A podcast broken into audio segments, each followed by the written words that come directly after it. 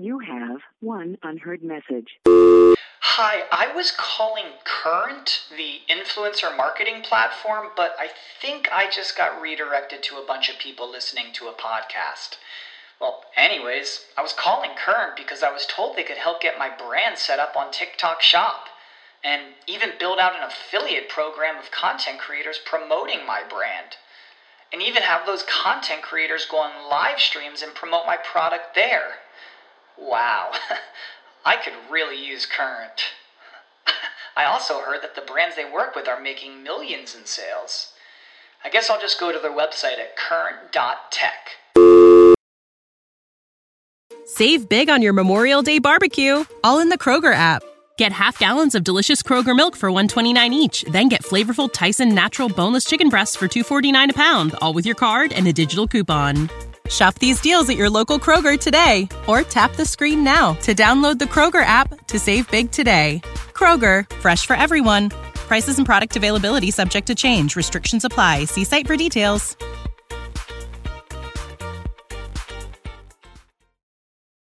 All right, everybody. This is in Liberty and Health. Welcome back. I'm super excited for this show. I've seen these gentlemen um, not only on my show but on um, other people's shows as well, including Reed's, um, quite a few times. So um, I won't keep you guys too long in this portion of the show. Make sure you go check out the links below to follow me and these guys everywhere um, you can find them. And let's go. What is up, everybody? My name is Kyle Matovcik. I am the host of the In Liberty and Health podcast, where we talk all things liberty health and wellness, and beyond. My hope is to encourage and spread the message of liberty and physical and mental well being. I hope you enjoy all the topics we talk about with our guests. We're on all major streaming platforms, so please sit back, relax, and enjoy. Man, I'm doing as good as anyone can do getting buried by his 13 year old son on leg day. I'm not going to apologize for not being on this podcast because I got to go see Metallica. So if that's a problem, kiss my ass. Oh, Okay? yeah. All right. What's up, everybody? No, Joe and uh, Justin, welcome back. I'm very, very stoked to have Ian's here. I was just listening to Ian's on a Reed show from like a year ago, or uh, might even been like two. Just uh, you know, going over kind of some of the COVID stuff back then, and you know, that feels like we're so far removed. But um, yeah, I guess uh, that's we can get into that a little bit later. Um, Justin, how you doing today?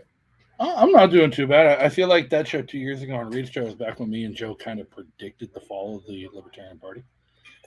Like, right? Uh, like play by play too. Uh, Joe, what about you? What's going on, man? Oh, geez, life's crazy, man. Uh, new job, uh, changing positions, running for mayor. Well, attempting to run for mayor. They seem to put a whole bunch of new rules in there. Makes it real hard to run for mayor when you're homeless.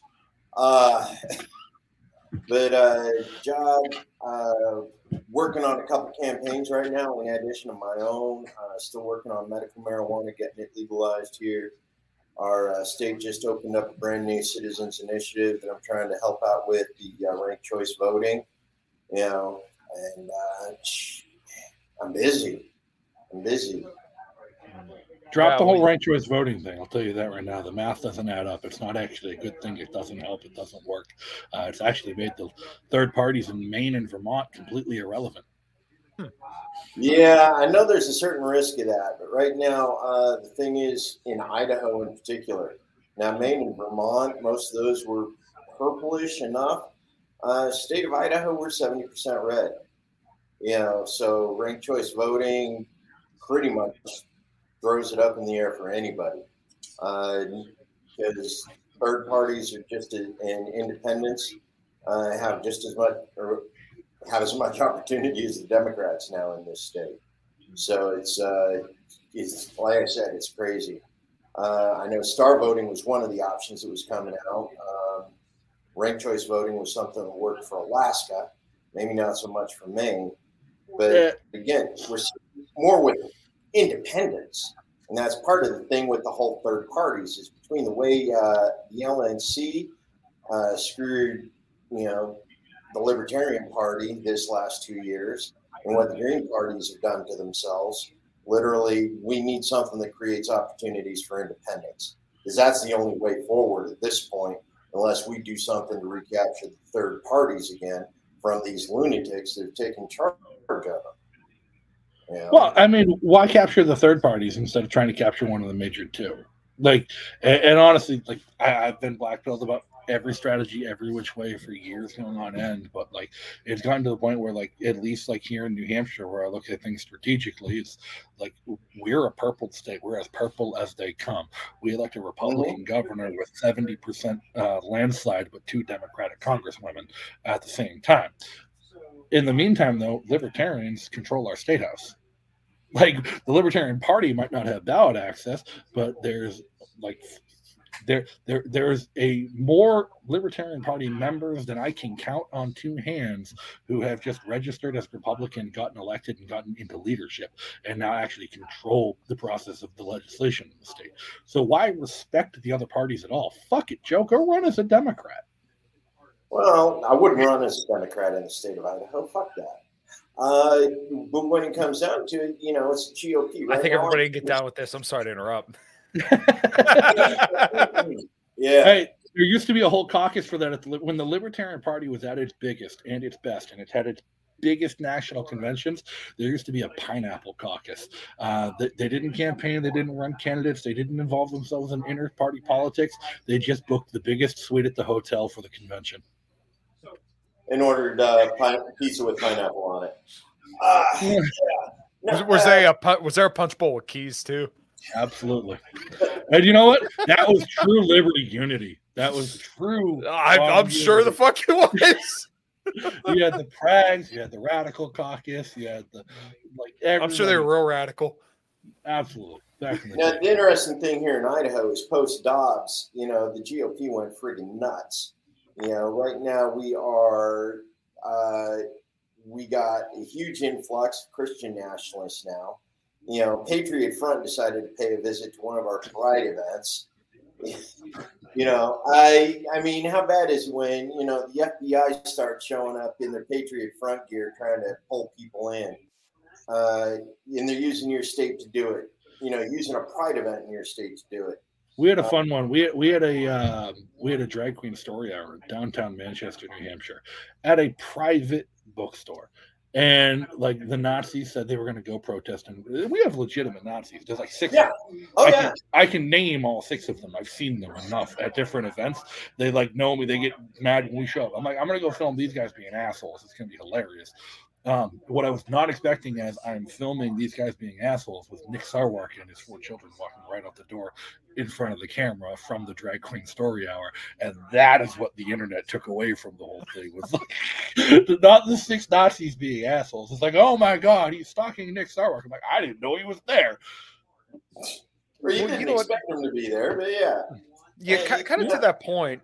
Um, I, I think a lot of people are underestimating just how like popular the right wing narrative is, now. Um, I, and I throw this out there all the time that like the mainstream media is no longer like MSNBC, CNN, and stuff like that. It's Joe Rogan, it's Tim Pool, um, all Yep. like your favorite podcasts. They top the charts now. They're they've won. There's no more like media war anymore. They have won. Their narratives are now Oh, officially out front and you know saturated in the culture. So every time I see this shit like libs of tip TikTok when people think that like this is happening left and right, like people full on reject this shit. And I think they're. There's a hard swing back to the right that a lot of people are going to be sorry for.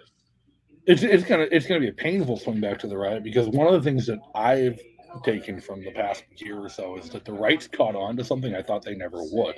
They haven't caught on to it in a way they've been able to actually take advantage of yet, but they've caught on to the fact that art and media matter more than politics and campaigns almost. Art Their art media kind of culture. sucks though. Like Yeah, no, they're terrible at it. They are not good at it. The left has controlled that for so long because that's where the creative people end up. Because let's face it, they don't want to fucking work. They get real creative on how to pay the bills. Uh, that's where they end up. But it matters because that's what pushes culture and pushes narrative. And like, I watched, um, what's his name? Um, shit, the uh, the little movie. Um, uh, I can't remember his name right now on top of my head. Tax protester, um, I should know his name. He came to PorcFest. I've met him. He spoke. He just made a movie, a movie about uh, Jo- the Jones Plantation uh, movie. It's a terrible film. It's horrible. But like my honest review is everyone needs to go watch it and support it because like you know what the, we're finally doing it. We're making a movie that shows how like the plot of the movie is this guy's slaves are getting unruly, so he has to hire a consultant to come in and get his slaves under control. Mm. And the consultant happens to be a black dude who comes in and tells all the slaves, "Hey, you're free now. You run the plantation. You get to vote on who's in charge of the plantation," and then never tells them that they're actually still slaves and the slaves just go along running the plantation for themselves. It's it at least somebody's trying to make media that tells that story and teaches that narrative. It didn't go. I didn't like it. It was not good, um, but it's still worth supporting. But then now you see the right trying to capture media and art that e- they wasn't even intended for them. Like look at this Rich Men North of Richmond song. Right, the Rich Men North of Richmond. Yeah. That's well, you know, okay, so you know what the takeaway from, at least in my opinion, as a musician, is that Yeah. the, the reason why it's so popular is because he wrote about a theme. When you start dropping names and dates and stuff like that, it loses all relevance. So, like, you think Right. about Eric July, who I like a lot, but his music had a, a shelf life because he was dropping people's names in the music, and it was just like so explicitly political that Sure. it lost a lot of the weight. You know, I'll- a I'll year or two afterwards. I'll draw two parallels here on using both Eric July and Oliver Anthony. Um, I think Oliver Anthony tries really, really hard to be um, like the new Appalachian folk punk, the new Appalachian folk country uh, that you get from like uh, what's his kid face, uh, Nose to the Grindstone, and like Fe- uh, Feathered Indians. Like there, there's other artists out there that are doing that pure, raw, emotional Appalachian country, and it's it's awesome. It's killer music. I love it. His felt really forced to me, but it also like if you actually listen to it and you know the history of rural coal mining towns in Appalachia, like that is a leftist union organizing song day in and day out. And the right is just like, this is ours now. We're taking it. Um, Eric July, he was in another band before Backwards. They kicked him out because Fire from the Gods, correct. Yeah, they kicked him out because he was hard to work with and he kept trying to force politics into their music. And they replaced him with just another black libertarian who could sing, rap, and scream and kind of looks like him, Yeah. but started writing really good music. You know what's funny is that actually he was I was gonna get him on the show. Um me him and I DM back and forth, but he just stopped Yeah. DMing me, unfortunately. But he's really good at writing about themes. He's not Yeah. dropping names and like he's a phenomenal singer. Like the three albums that they put out, absolutely fantastic front to back. And like the backwards album is good, but I'm sorry, the fire from It the doesn't have replay value. Like I've seen backwards exactly. I've, I've Yeah. seen backwards live twice, Mhm. and I've listened to that whole album cover to cover once. Like Mhm. there's a couple songs I go back to, like Self Ownership with Franz and Matilda. That's a great song. I can go Yeah. back to that listen to it. Fire from the Gods, I've listened to Excuse Me a thousand times. The Yes. acoustic version, even. I just put it Yeah. on loop. Uh, and it, it's the same message. And here's the killer part: is like I'm pretty sure Eric actually wrote that song. Mhm. Um, and they kicked him out before they recorded the final version of it. Mhm. And it's like that i- that is the one that got them over the edge. And he wrote it like one of the things I didn't like about Backwards album was Eric leaned too heavily into like the diss tracks and making arguments about everything and like you said, name dropping and things that didn't become relevant. He wrote a diss track about Fire from the Gods and Mhm. complaining about how they got big off the song he wrote. Excuse me. Like, well, if you weren't if everything else you wrote didn't suck to them, maybe you'd still be in the band. Yeah, I mean And that's I a good like point. Eric, like, and, Yeah. and I like Eric. I think his content's great. It, it really bothers me that in a world where Eric July exists, Maj Toure is the token we got stuck with. Ah, now, but it's it's interesting because the music, the music's always been the lead for the counterculture, right? You know, he had timeless music from the '70s, the anti-war Mhm. movement. You know, Fortune, Son, Creedence. Exactly. That that's Yeah. like the ideal song that is about a theme about anti-war. Yeah. Yeah, you can. You And Dale played it Gribble's cover of it you is could've incredible. Played it 50 years ago. You could play it yesterday. You'll be able to play it in 20 years from now. Mm. Yeah. You know, and people will still understand it. When we're fighting the recognize Chi Coms. Zombie. you know, you you saw five finger, you know, five finger death punch try and replicate that. You know, a little method, but you know, they tried. Uh, you got some others that have done it, but it's like there's been so much control Yes. over music. You know, Got- literally cultures be manipulated by the people who run the radio stations that run the music industry. You know, you talk about black culture and you think black culture, well, that was the rap from, you know, the 90s. It's like, no, the rap from the 90s was manufactured, it was created specifically to create an image of black people for black people, you know, that became a problem. You know, and this wasn't driven by black community. You saw the people who tried to take possession of the music and just tried to take it Yeah. back. You know, and they weren't allowed to. You know, Well, so we're at this, we're still looking at the back and forth, but it's like most to the good counterculture music that we're seeing that's coming out, nobody knows about. It doesn't see the air unless somehow it goes viral like Anthony did. Well, here's the thing. Oliver Anthony, for this, I do think he's an industry plant or planted or at least worked like to get where he was. I don't think it was a native viral success because he went on the record in an interview. He said that song, Rich Men North of Richmond, was the first time he had ever been recorded with an actual microphone and camera. Um, However, within 24 hours of that song hitting YouTube and getting to 40 million views, he has a 12 song album fully out. Uh, that's that's at least two months of studio work. Kyle can attest to to put Yeah. that out. It's That- a lot of work. That video was in the hands of every single right wing influencer from Ben Shapiro to Dave Smith in Mm-hmm.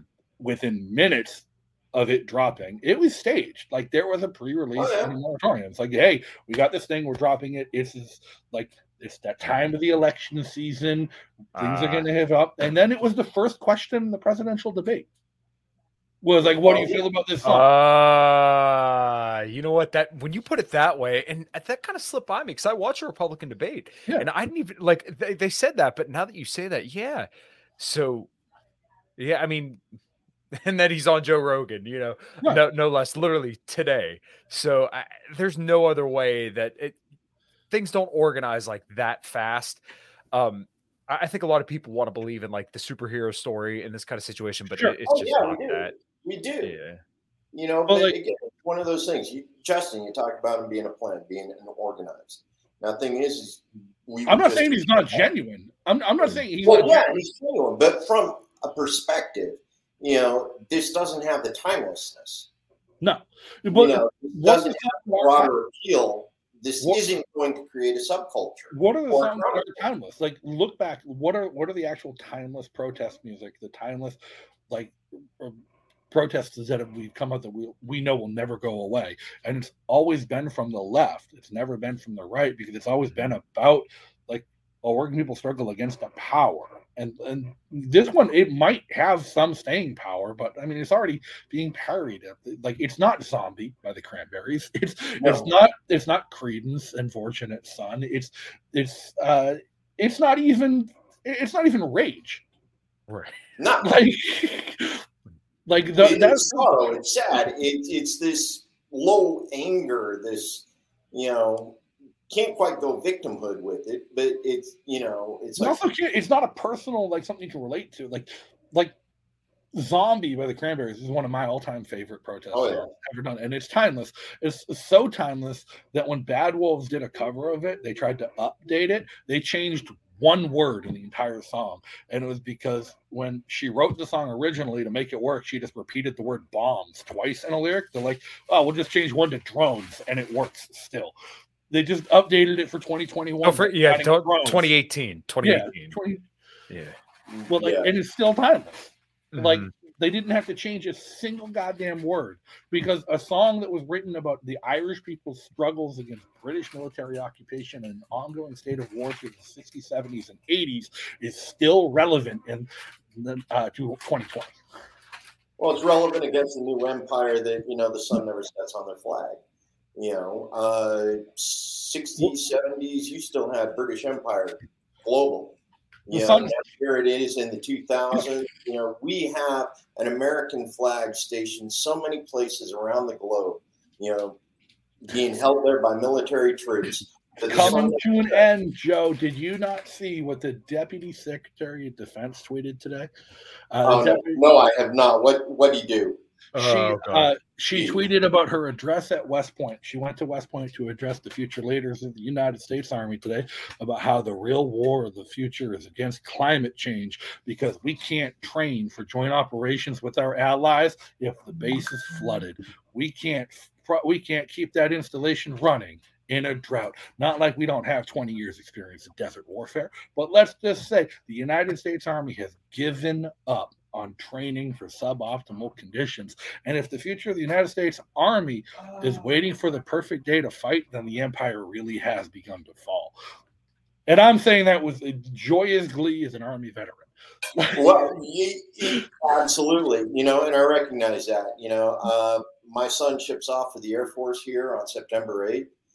My youngest daughter uh, just asked me to sign the waiver so she could talk to a Marine recruiter at 17 and I'm like, dude, you know, they're going to find some nice cush jobs because they're smart kids. They're going to be mm-hmm. far enough back from the lines. But I mean, still, they're in the service. They're wearing a uniform. They put a target on their back. These are my kids, you know, and part of me feels like I failed because that's the choice they decided to make, looking for a future out of, you know, they went with the poverty draft. That was their best option moving forward. You what know? you got to do, yeah, what you got to do is drive um, an up armored lithium ion battery into a firefight. That's what the Cybertruck is. I swear to God, I want the Cybertruck, and like, there's no way in hell I can afford a Cybertruck. Can't couldn't afford to put. Well, well, okay, I'll tell you what. Thousand dollar deposit to try and get one, but when I we started saw that design, yeah. yeah, when I first saw the design for that Cybertruck come out, the the angle, the, uh, had the right angles, the right profile, the right shape. I'm like, this is a failed military bid. Like he pitched this to the army as a fucking oh, yeah. vehicle. Well, it was so, designed uh, to be bulletproof, right? Right up until yeah. I mean, he tapped the window. Oops.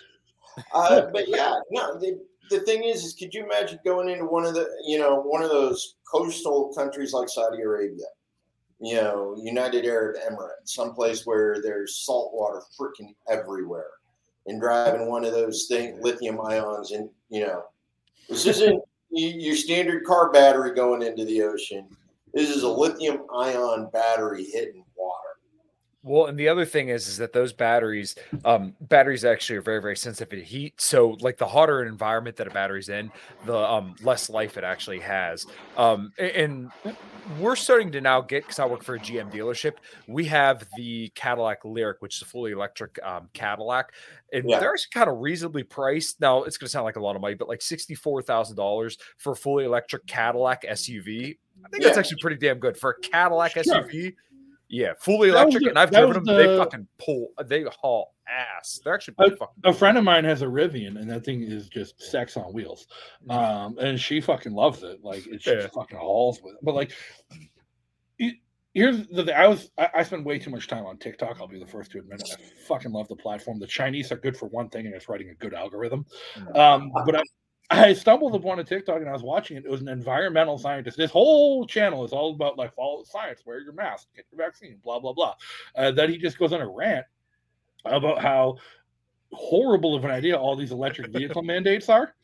Uh, because of the rate of lithium mining and the, the rate at which lithium is actually pulled from the earth right now, um, in the number of operable lithium mines there are on the planet right now, there is not enough lithium being produced to create enough battery capacity just to meet California's uh, demand for their 2035 mandate. Yeah, well, you know never mind Europe. Right. You know how they're getting around that, right? They're China's buying Afghanistan from the Taliban in exchange for protecting their new poppy fields. Well, in a sense, that yeah, but the thing is, is everybody's all the city leaders right now, Democrats, Republicans alike, yeah. they're trying to shift to a new standard for the cars. Okay, they're going for the 35 mile an hour neighborhood electric vehicle. Well, they're also trying to adjust the cafe standards up. So one thing I actually talked about when I did Twitter Space last night was um, they're trying to reduce emissions at all costs. So like one of the things they did is actually converted over from, um, you guys might remember some of the old refrigerant being like R12 back in the 90s, Mhm. and then up in the late 90s they went over to 12 or um R134. So once they went from R12 to R134, those had what's called a, uh global pote- or global warming potential rating. Um, R12 was rated at about 10,000, right? R134 was rated about 1,000. Now they've moved on to, and this has been since about 2012. I think GM, the first domestic vehicle was a 2012 Cadillac Escalade with 1234YF, and that's the newest refrigerant is uh, 1234YF, and uh, that has a global warming potential rating of like two or three. But this stuff, like in order to do, like let's say you come into my shop with like an Acadia with front and rear AC, it is almost five hundred dollars to get your vehicle diagnosed for an AC leak. So they're trying to pull emissions in that respect. So like this stuff is less um it doesn't emit much, as much emissions and then also they removed the new car smell from cars. So what they found. Yes i'm not even kidding. What they would do is they would leave a brand new vehicle sit in a room all by itself after doing like the uh, i think it's called like the 2040 testing where they simulate a drive through california to measure like the gas mileage the performance of the vehicle and the emissions that come off of it. They leave the vehicle sit after doing this in a room for like two days and they measure all the emissions that come off like the paint the plastic and everything. And what they found is that that new car smell emitted enough emissions that they could reduce that by taking the new car smell out. So that was another way they got you on emissions. So believe me, they're and this I learned about this like 10 years ago. So you have to imagine they're still fucking chugging along ahead at this point. So the worst part of all this climate change shit is that it's become a cult on both sides. You you, you saw Oh, you yeah. saw Oh, yeah. you saw Vivek you saw Vivek Ramaswamy on stage during the vice president's debate raise his hand and say That was a climate good one. change is a hoax. Fucking, it's absolute The climate hoax. change agenda. The climate Yeah, change agenda. He fucking gets absolute agenda. hoax. Fucking no one listen to it. Yeah. But you do have the agendaists who like this is the next thing. They're like Exactly. they failed to lock you down with COVID. They're going to bring Greta back out of retirement next year. Like, like this is their next thing. Like, unfortunately, like it, what science is, it's not a reproducible. We don't have a second Earth. We can't run a controlled No, study. we don't know that what we're putting onto the Earth. We can. You will never. Ever be able to prove that any climate change is man-made or man-caused? You can prove the climate is changing, but we can also see a record of climate changing in these spikes and dips for tens of thousands of years throughout its history. Is what we're doing now bad? I don't know. But what I do know is that pollution's probably not great. So maybe we could all agree to maybe take some steps to reduce pollution and reduce putting unnatural things into the environment and doing things like destroying coral reefs and building plastic islands in the middle of the ocean and uh, getting to the point where we need air quality warnings on the morning news. But we can't have those discussions because people have divided this cult line between it's we have to do absolutely everything right now or it's faking gay and don't listen to them. Yeah. Well, Right. the interesting thing is we start to look at that culture divide, the culture between urban and suburban and rural. Okay, now we all recognize that urban culture, hap- you know, it happens to result in the most human change simply because we got millions of people crammed into very small areas. Right. And you're starting to see this push for uh, smaller transportation in the cities. Like I said, the neighborhood electric vehicles. You know, they're going through the process of saying, okay, we can't keep selling Suburbans to everybody, Not everybody Yeah. can own an F one fifty with a big old V eight. especially electric Suburbans. You know, the size of battery you need to put, we can't come up with enough lithium to keep creating electric Suburbans. So they got to shrink the size of the vehicles. You know, so now you got these little neighborhood electric vehicles that they're making street legal so that everybody can tootle around town at 35 miles an hour, which is interesting in Idaho because you got the suburban culture. You got everybody driving around in their F 150s, and they're going to be driving on the same streets as these little 35 mile per hour. Yeah, well, here's my question: When did suburban culture get to the point where we needed an F one fifty Super Duty? Like, look, Right. look, look, our It's a luxury. Our It is. grandparents built goddamn skyscrapers in New York off the equivalent of Ford Rangers and Chevy S10s. You don't Right. need a goddamn 250 Super Duty with the fucking plow package. No, dude, most of these people are, are throwing, farm. ta- yeah, they're throwing tonneau covers on the back of it. They have big old mirrors on it. And Joe what do they look do? at me like, they, Then they they throw cut on my- the coal burner on top of it, yeah, so they can burn coal as they're driving through. yeah, yeah. the- cool cities, and it's like, I'm, I'm rolling coal. But, But like yeah, the Japanese, yeah. the, the most popular truck in Japan is a little fucking two seater that's 10 feet long end to end, and they're building skyscrapers with that as their working vehicle. That's the working vehicle of all of Korea and China, and they're outpacing us on industrial and manufacturing level and getting shit done. We're distracted by big and shiny, and we don't need it. And I'm I'm not going to throw out numbers or cite anything because I can't remember the exact numbers or where I cited this, but I swear to God, I read something that it had to do with acceptable admission standards having to do with the size of the wheelbase. And by making the truck bigger, they could escape the regulations that the uh, that were put in. So like, oh, we want to put a more powerful and more fuel efficient engine. We need to make a bigger wheelbase. So let's just make the F fifty bigger. All you need is a goddamn Ranger or S 10 Mhm. and those trucks last forever.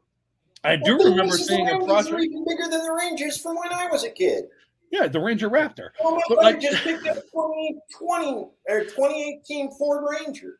They were- looking at that, and that's that's twice the size of the Ranger when I was 18. I remember 10 years ago, there was an open source design and construction project where they put out a thing. They're like, hey, here's a $10,000 prize if you can come up with a design for a functioning incubator for a premature infant using only parts from a Ford Ranger. Why? Because they were shipping that design to Africa because all of these poor villages and even the cities in Africa, in war torn Africa, they can't afford a hundred thousand dollar incubator for their hospital. But for some reason, every dumb fuck illiterate who owns nothing but an AR-15 and a Ford Ranger can keep it running for 30 years on that continent. And they did it. They built a working incubator that could save babies' lives just using the headlamp constructs from a fucking Ford Ranger. You don't need a super duty. I'm sorry. Suburban Necessity is culture the in mother Idaho of all virtue. Well, I mean, but that's one of the things. The Model T Ford, that was the go-to forever for the farms mm, because you churned butter with it, you milked cows with it, Right. you know, you process the grain with it, you turn the wheat to flour with it. You know that little friggin' Model T Ford with a little belt on the back wheel. You know the. Sh- everybody had one, Mhm. and it was universal because all the parts were interchangeable. Yeah. So one thing that um a, a lot of the right wingers want to talk about, you brought up Vivek, um, when they talk about the uh, climate change stuff, they always bring up, oh well, what about China's emissions and China's um, pollution? Well, you have to remember that they have a billion people who are actually productive over there, and therefore they they are, they're going to That's emit right. a lot more all of our jobs over there. Protection aside, talking about China, talking about Africa. The biggest consumers of fossil fuel per capita right now isn't China, it's Africa. But how fucking racist is it for white privileged Americans to tell these developing countries that they're not allowed to use the cheap and readily accessible fuel that they have access to to build their economy to the point that they can compete and hold standard with us? We did it. We got to where we are on the backbones of dead dinosaurs. Not Well, it's because they're using Chinese roads and Chinese Well, money. They I mean, the screwy thing about that is we literally had biofuels before uh, Rockefeller friggin' went to U.S. legislature and made all that stuff illegal. We were running engines on alcohol. Mhm. You know, the bootleggers, they were running out of gas. You know, they had conversions, you know, turn around, take the stuff from the still, put it in the gas tank, boom, it would still go. And then you get a NASCAR contract. Yeah. That's how we got NASCAR. Yeah, you, you know, the thing is, we've done all of this before. We know how to go back to bare bones. We understand because we've been there, or at least some of us have been there. We got a generation now that's so far removed from the farm. You know, we got kids out on the street right now that don't know where their food comes from. They come from Yeah. Hannaford's or whole whole paychecks. Yeah, Hannaford. yeah, Hannaford. Whole whole thing. paychecks. That's a new one. You know, why are you killing animals? You can just buy hamburger at the counter. Yeah. Yeah, just, just poke a little bit more. Because Francis tastes better. you gotta get you gotta give the animals names, Frank's all right? grass fed. Uh, but I always say Peppa Pig if it's bacon. I was trying to convince um, my, I, I- I have some friends that run a farm, and uh, I was trying to convince their kids to name the pigs uh, bacon, pork, and ham, and that did not go over well. crispy bacon, get, get your little uh, you know pet pig, name him Crispy. Uh, Yeah, yeah, I got to say, I had an eighth grade teacher who, um, when he would talk about math, he he would always like to use the example of killing animals. And I remember him saying that. Oh yeah, I, I was fucking. I, I fought years, so I was 15 years old. I remember him saying, "Yeah, I love animals. All right, I love them cooked, barbecued, grilled, you name it." he said parents would call and bitching about it. I'm like, I I actually kind of like this guy. He's pretty cool. Like that's the other thing. Parents call and bitching about kids. Like, the, you, that teacher that was throwing a fit about the patch, the um, the Gadsden, the Gadsden patch, flag, yeah. Dude, it, when when Jared Polis has to chime in and say, "No, you've gotten too woke," you know you've gotten too woke. When the gay Democrat governor of the state has to get involved and say, "What the fuck are you talking about? That's not racist. You've gone too fucking far." I remember. I swear to God, my freshman uh, when I was in high school, I remember. I remember the date. It was October tenth, 2003. I will never fucking forget this. It was the because it was the 10 year anniversary of the Battle of Mogadishu, Black Hawk Down movie. Uh, my history teacher was a retired Army Ranger, 75th Ranger Regiment. He was in Mogadishu. Never fucking talked about it or brought it up. Like, except till that fucking day, he walked into class in his full dress green uh, Army uniform, mm. got badges out the ass, everything. And we were a rowdy class of high schoolers, and he just says, All right, it's been 10 years since I killed anybody. Which one of you stupid fucks wants to push your luck today? That was the best behaved class for the rest of the year. He'd be fired in an instant today. And like I, oh, I just yeah. in touch with him. He is retired now from teaching, and he writes children's books. My kind of guy. It sounds yeah. like Jesus. But like when did teachers get so soft that they can't make jokes about killing animals and feeding yourself to do your math lesson or threaten students for misbehaving? I blame 1980. 1980. We went to, you know, the federal uh, cabinet office of indoctrination. You know, second uh, education became a cabinet, and we had a secretary. That was the death knell of it because from there, everything, you know, we started seeing you know, kids that were going to grow up and work in factories were getting the exact same education as yep. kids were going to grow up and work on the farm. And it's like I no, these kids need they need an education that will teach them to succeed in the communities they grow up in. Okay.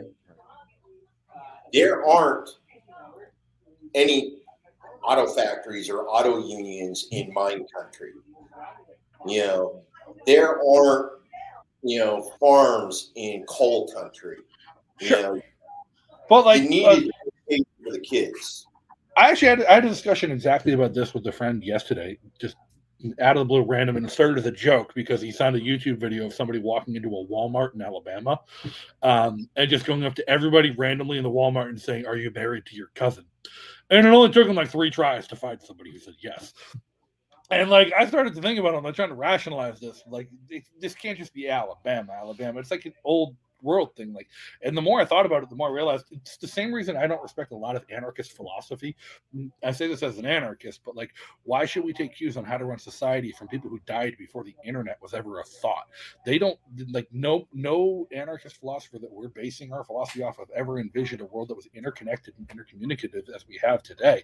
But the reality is, for a lot of these like poor towns in Appalachia, especially the mining country, like there was a point in time where a man would die of old age on the third floor bedroom of the house his great grandfather built with his own hands.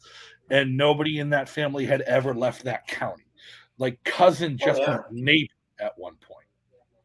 Like if it, realize, if it weren't yeah. for World War II, yeah, if it weren't for World War II, the Korean War, and Vietnam, a lot of these kids would have never gotten the chance to leave those counties up until that point either. So, like, do we live in that same world as we used to back then? Absolutely. All the education you needed in mining country, you got in mining country. But like, we don't live in that world anymore. Mm-hmm. Like, but we've globalized.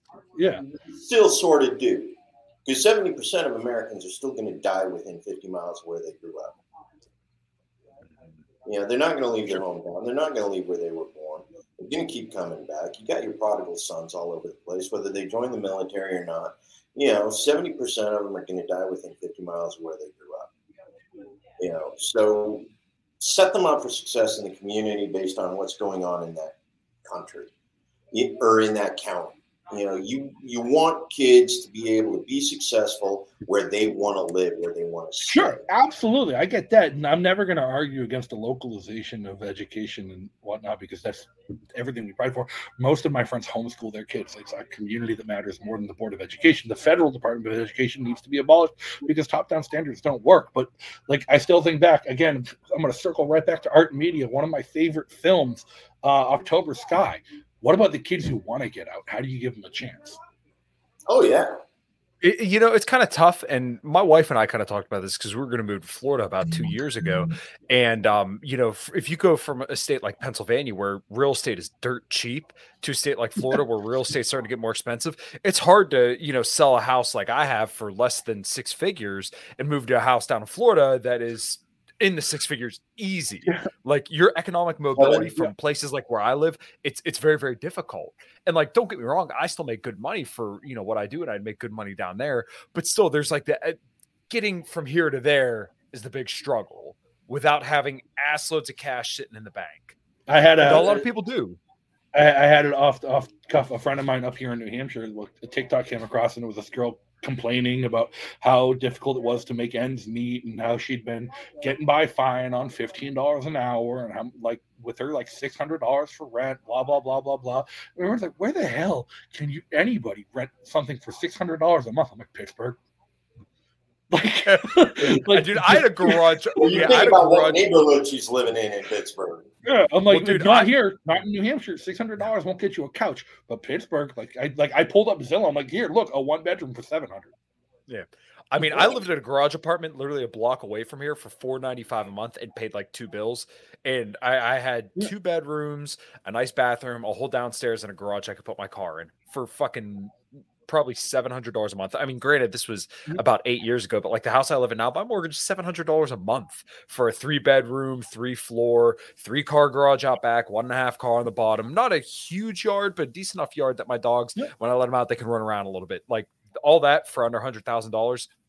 Come on, but once again, if I want to move somewhere, I'm not going to get anywhere near the same quality of house in any other state, or at least none that I can think of. off the top Not outside the Midwest, maybe Ohio or like Kentucky or Tennessee or something. But again, it's like your economic mobility is limiting you to Appalachia and kind of coal country and manufacturing country. Like Pittsburgh and Western Pennsylvania, you got a, a little bit of manufacturing to hold up those cities. Uh, you still got like what one or two functioning mills.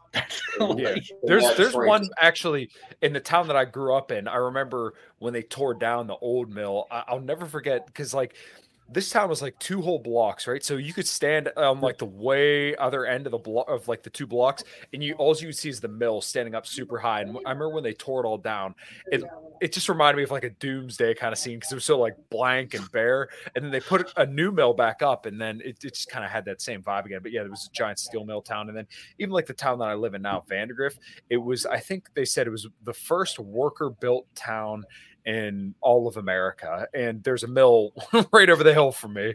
So Yeah, uh, but that's what it was. Like that that area of the country was built by union mine workers and union mill workers, and everything was built to their standards of what they could afford. I'm uh, up here in New England. Well, it was- all It was built built by by landlords. unions. It was built by unions who had to fight company towns. Yeah, know, because it was you know working for the company store. You know that that's another one that's about to start coming back. Now that we start, you know, we're bringing back company town. You know, Meta's building towns around. I got-. I got in an argument with um.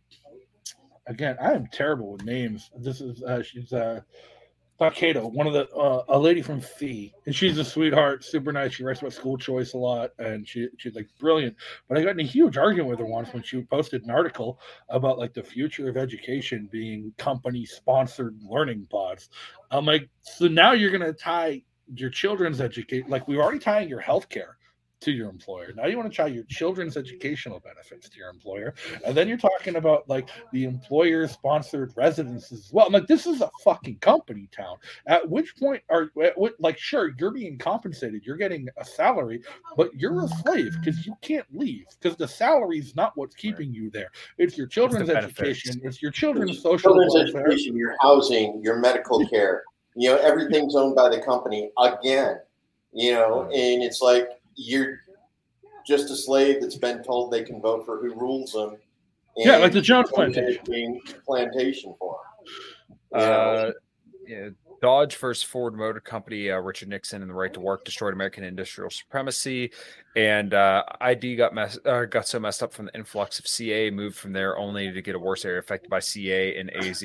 I feel like that's probably happening in Texas too, because I remember even like a couple of years ago, everybody saying they're moving to Texas from California. So I mean, I have to imagine that some of those areas down in Texas are probably getting like It's our biggest fear. Our biggest fear in New Hampshire is massholes coming over the border.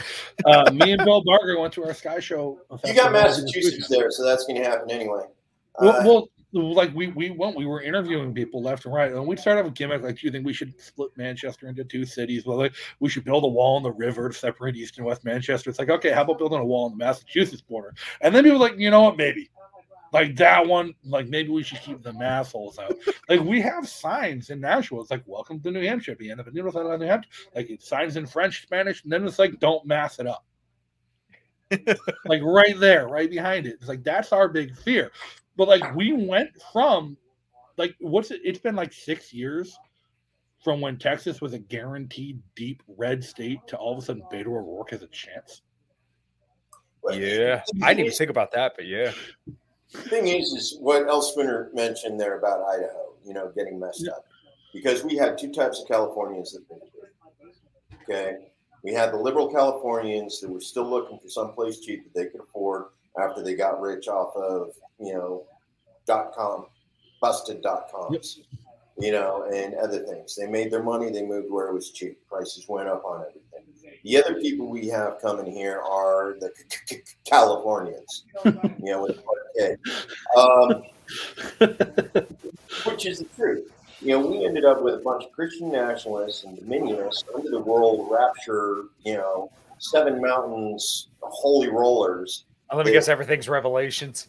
Oh, dude. it- it's- you know, we need to hurry up and bring on the ends of times by, you know, and it's like Ah. one of the weirdest things because you got Christians deliberately making life miserable for people. Joe, I'm gonna I'm gonna give you a pitch here. You might not like it, but we need to get you out to New Hampshire as soon as possible because we're gonna just cede Idaho to these people. Like I, I if you go deep enough, if you look up Free State Project and you go deep enough into the YouTube and the Google Yeah. search, which I've done because I like like to see what's being written about us, you eventually find the Free State Project of Idaho, which is an explicitly white nationalist Christian nationalist movement to get uh, ethno neo Nazis to move to Idaho uh, to colonize Idaho. Mhm. Like they're open about what they're doing. Oh, and yeah. here's the thing I think they deserve a homeland too.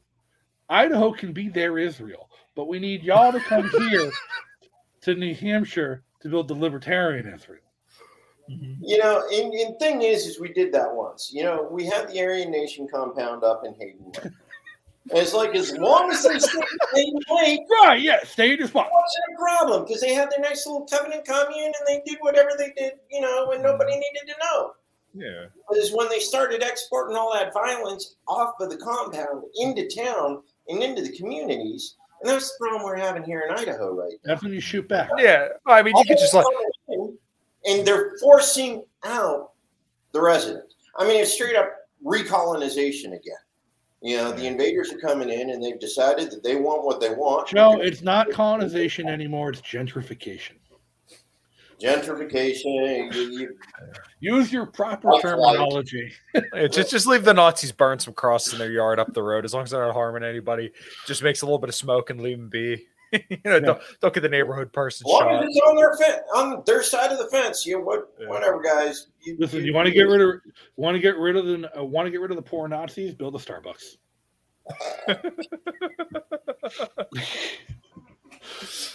Be a lot of traffic. You'll get a different kind of racist, but That's all right. All we need to do is let let uh you know fentanyl into the compound, and Mm. that'll be taken care of in short order. Yeah, Jesus Christ. Well, you know what? Now the Republicans are all about that. And that, I mean, I've touched on that a decent bit. I mean, like some of the numbers are thrown out there. I don't know where they're picking up these numbers of saying 300 people a day. Um, all the numbers Seems a I bit looked at, yeah, it seems very high actually. Um, I don't even think there were that many people in the you know in the state at the time, but um, no, um, I I think that some of the numbers I found, I I think it was like 176 a day or like 150 or something like that. Which don't get me wrong, one is still too many, but like you know the Republicans are all about the fucking drug war again. I'm like, really, we're gonna try like 1982 again?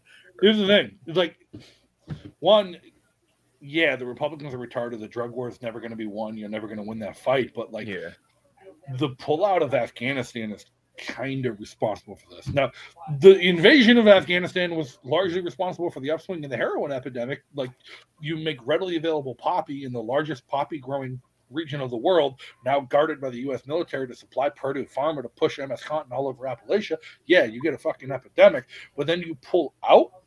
And the Taliban takes over and they uh, re illegalize growing poppy and start executing anyone they catch making her- uh, heroin and now there's no more import stream from Afghanistan to the United States for heroin, which was the largest import stream in uh, the world. What are they going to fill it with? The, well, fentanyl's fucking really easy to make, really cheap to make, packs a way bigger punch, easier to ship, and it's marginally safer to handle and to distribute. And I, like, I don't know if you've ever had it in a medical setting. I have been in a medical setting where I've been given fentanyl, and I, I was in the worst pain of my life. I had multiple broken ribs, internal bleeding, uh, collapsing lung. Like it was bad accident. Uh, and I doctor's like, I'm gonna give you a fentanyl drip. And I watched him press that drip button and felt the warm go up my arm and down my body. And the first thing I thought of was like, oh, that's why people do heroin. Like I get it now. Like Oh yeah, it there people aren't looking for heroin anymore they're looking for fentanyl it's not a problem of the f- heroin being dosed and cut with fentanyl it's a problem with the demand is now just seeking fentanyl because it's a better and cleaner high Mhm. Jesus. but it's still street, so your quality sucks. Yeah. You know, and, and that's why we end up with ODs all the time. You know, right and like i hate to say it like we uh, one one thing I will account to a failure of libertarian policy. One of the first successes the Free State Project had in New Hampshire, early early on after we got rid of knife laws, was one of our Democrat state reps, a Free Stater who ran for office as a Democrat, uh, got a bunch of harm reduction uh, reduction bills passed, got a needle exchange program passed, uh, started uh, pushing for decrim of these things to help addicts, and what has led to is enablement. We're not helping anyone. We're not. We're seeing. I I, I follow the needle uh, on my off time. I'm trying to make a little short film about the homeless ec- uh, epidemic and the industrial complex that's surrounding it. I followed this needle exchange van around Manchester, New Hampshire the other day. I watched them just handing out needles. They're not collecting any. They're just handing them out. They're enabling these people. And it's the same fucking people. But the shelter's only open until 6 p.m. Monday through Friday. They're not actually helping anyone get off the street. They're not Right. actually helping anybody get clean. They're not actually trying to find the source of these drugs. They're not helping anybody test them for cleanliness. They're not helping anyone do them in a safe or responsible manner. They're just saying, all right, harm reduction means like you're allowed to kill yourself on the sidewalk you're homesteading now. And it's it's been an actual failure of libertarian policy in my mind. Yeah, well, in but that's the same problem they're having in Portland and Seattle right now, is because they went with the decriminalization, but they didn't authorize education and or safe means. You know, you we have no shortage of nonprofit organizations. They're willing to go into areas and teach safe use, educate people on why it's bad in the first place. You know, work on getting people off the street so they stop seeking escapes. You know, but if you don't do that in the way Portugal did it. You end up with shitstorms like Portland, where literally nobody knows nobody knows how to get out of the cycle. So all they know how to do is repeat the cycle, and they're handing them the keys to keep the cycle going. Well, and they're also incentivized to do it. It's it's a system of perverse incentives because all of these nonprofits are being funded by grants from tax money in the federal government, who fund them based on the number of people they're taking care of, not based on the number of people that they're getting off the streets, but the number of beds they have filled every night. They're incentive. Mm-hmm. And when you actually break down, one of the ones I'm trying to investigate is New Horizons. They're a food bank in oh, here in Manchester, yeah. New Hampshire, that has over 60% of their grant revenue goes to payroll, not to services to help the employees but to payroll for all of these liberal arts social services majors who all they have to do is work for a nonprofit for five years while making minimum payments on their student loans for the federal government to come in and say, oh, you did federal service and wipe out their student loan balance. This is a redistribution to the educated ah. class and laundering money through the guise of a nonprofit, all at the expense of the working poor. Because you know who doesn't get help at the food bank? the single father who's working nine to five to try and keep a roof right. over his kid's head. You know who mm-hmm. doesn't get help in the shelter? The kid who's actually working at that fast food joint to try and save up money to get off the street because his shift runs till 6:30 and he wasn't there to check in by curfew. They're not helping people. They're enabling no, the people no, who don't want not. help and hurting the people who need it. You know, New Horizons is one of those that's like that because they're using federal money. Federal money has specific requirements. Nobody can spend 24 hours in a facility. You have to kick them out at seven o'clock in the morning. You got to check them in at five o'clock in the evening. Okay, that means that you there's this window where you you can't help them. You know, which means they're destabilized. They got to find someplace else right. to store their stuff. They don't have a door they can lock. Okay. Now they've been working on some things. SHIP, which is for uh, veterans, has been working on veteran housing, where the affordable housing you know, Faircloth Act went and terminated the ability of states and cities to do the affordable housing, you know, run their own uh, low income housing. Mm-hmm. You know, and so we don't have low income housing that the city can do to get homeless people off the street anymore. But they started creating other organizations like SHIP and some others that are trying to pick up the slack with specific groups because they're helping veterans or they're mm-hmm. helping some other marginalized group. You know, they're not just helping the poor. Uh, so they found ways around the Faircloth Act to make sure that housing's been available. We got Valor Pointe, which is a homeless shelter for veterans here in the state, but we keep running into that same problem. All of them have this mandatory threshold, which means low threshold uh, facilities like our interfaith sanctuary that we have here in Boise. Mm-hmm. You know, take anybody in give them a place to stay, let them stay 24 hours. It has to be entirely privately funded because the second a federal dollar enters into that system, they got to go back to the old way of destabilizing, keeping them destabilized so that they continue to process and make the numbers so that the problem continues to exist. I had a buddy. Same yeah.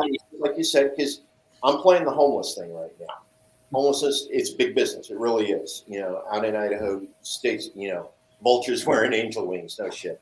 Um, but I'm playing that homeless thing right now. I got a job that works from eight to five. Okay. I can't hit a food bank because the food banks are open from nine to two.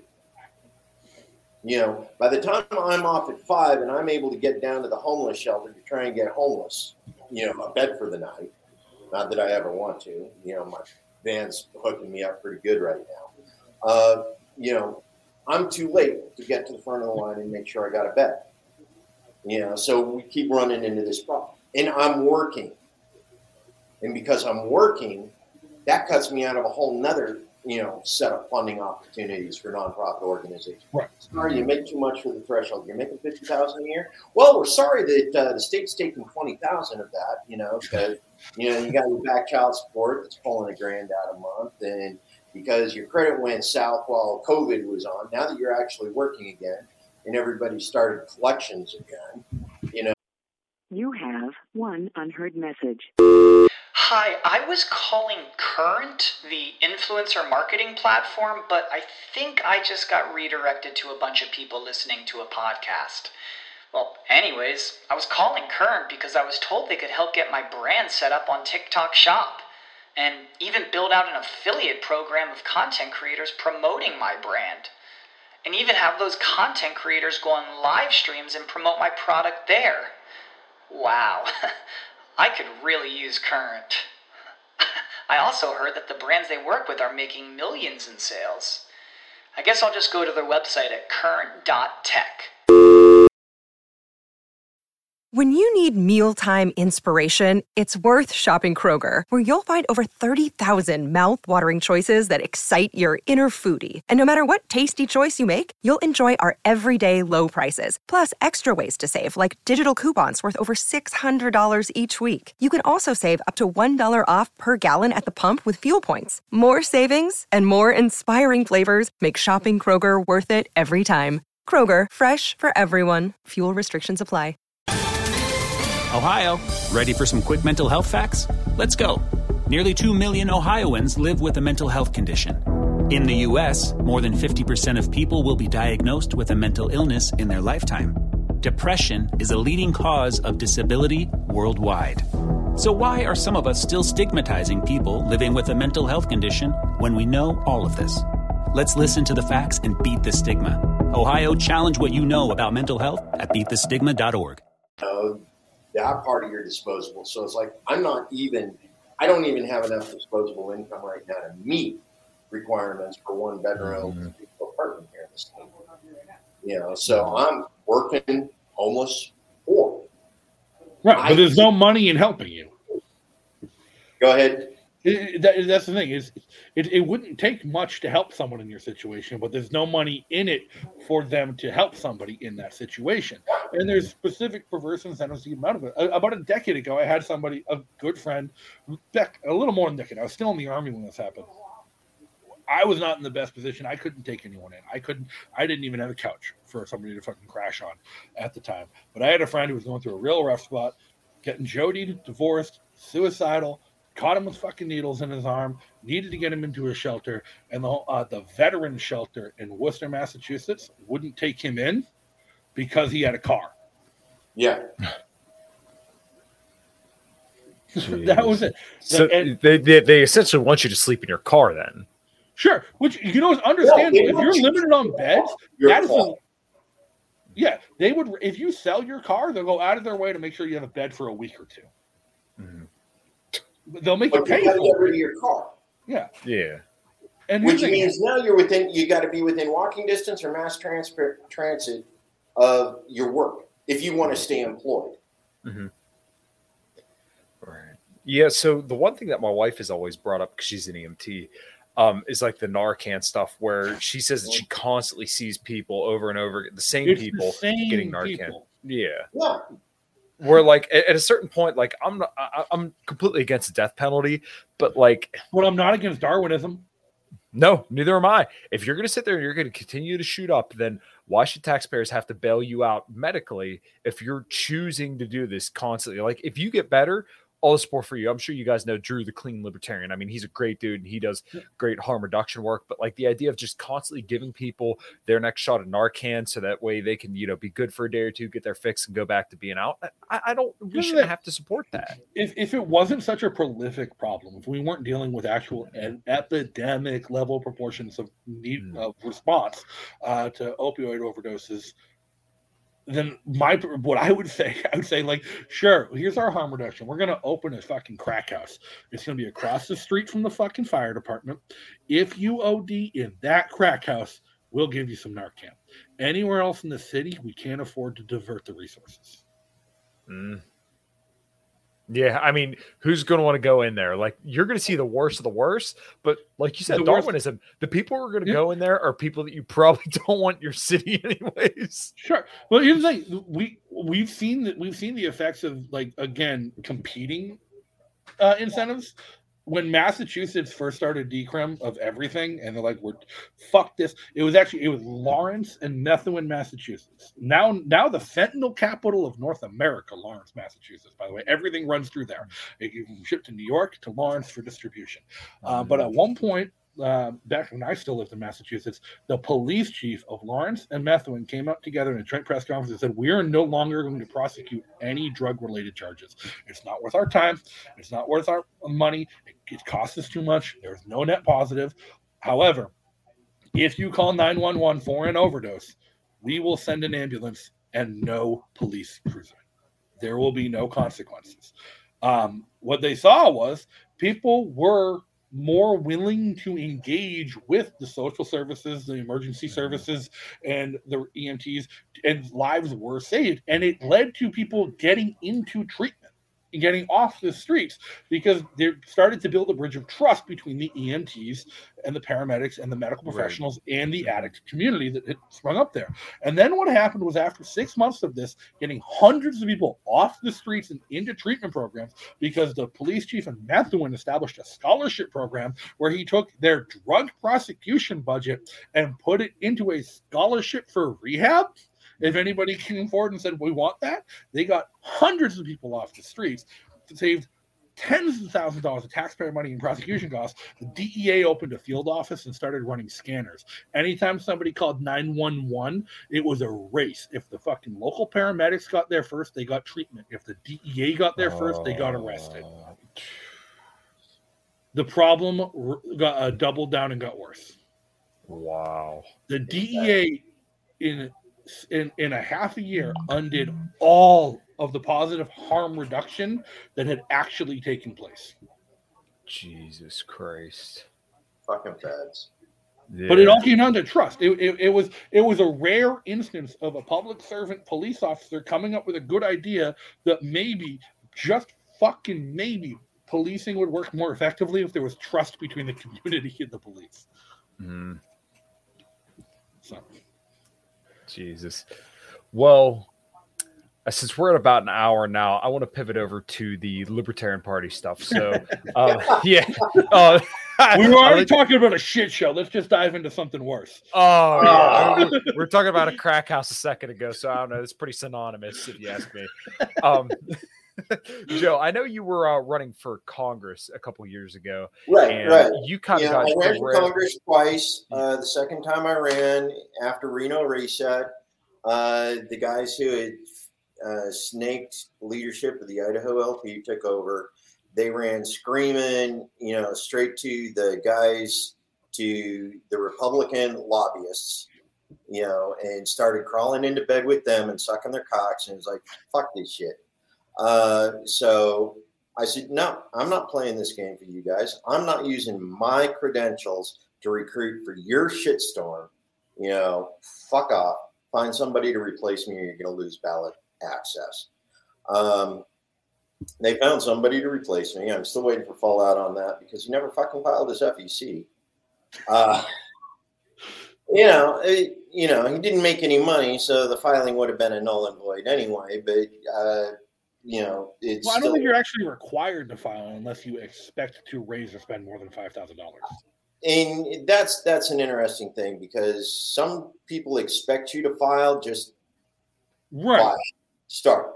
You know, send your update. Say nope, not five grand yet. Not five grand yet. Not five but grand yet. If you if you file a form one or a form two, like you'll get an email every quarter saying yeah. if you haven't met the threshold, ignore this email.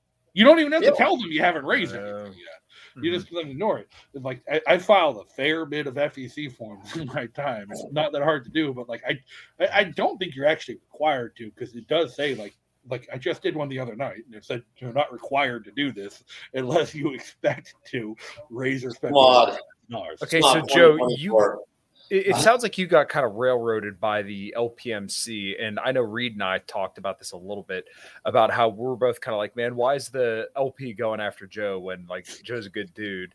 But you know, I, I guess I don't know. Are you not right wing enough? Do you not pander to right wingers? And I know people uh, are going to cringe or think I'm a progressive when I say that, but like, let's be honest here. The LPMC does completely pander to they tried right wingers. They, tried they, to cancel. They tried to cancel me and Reed for doing a show with Joe and like that was the end of the BC caucus liking me was I I'm like, no, fuck you.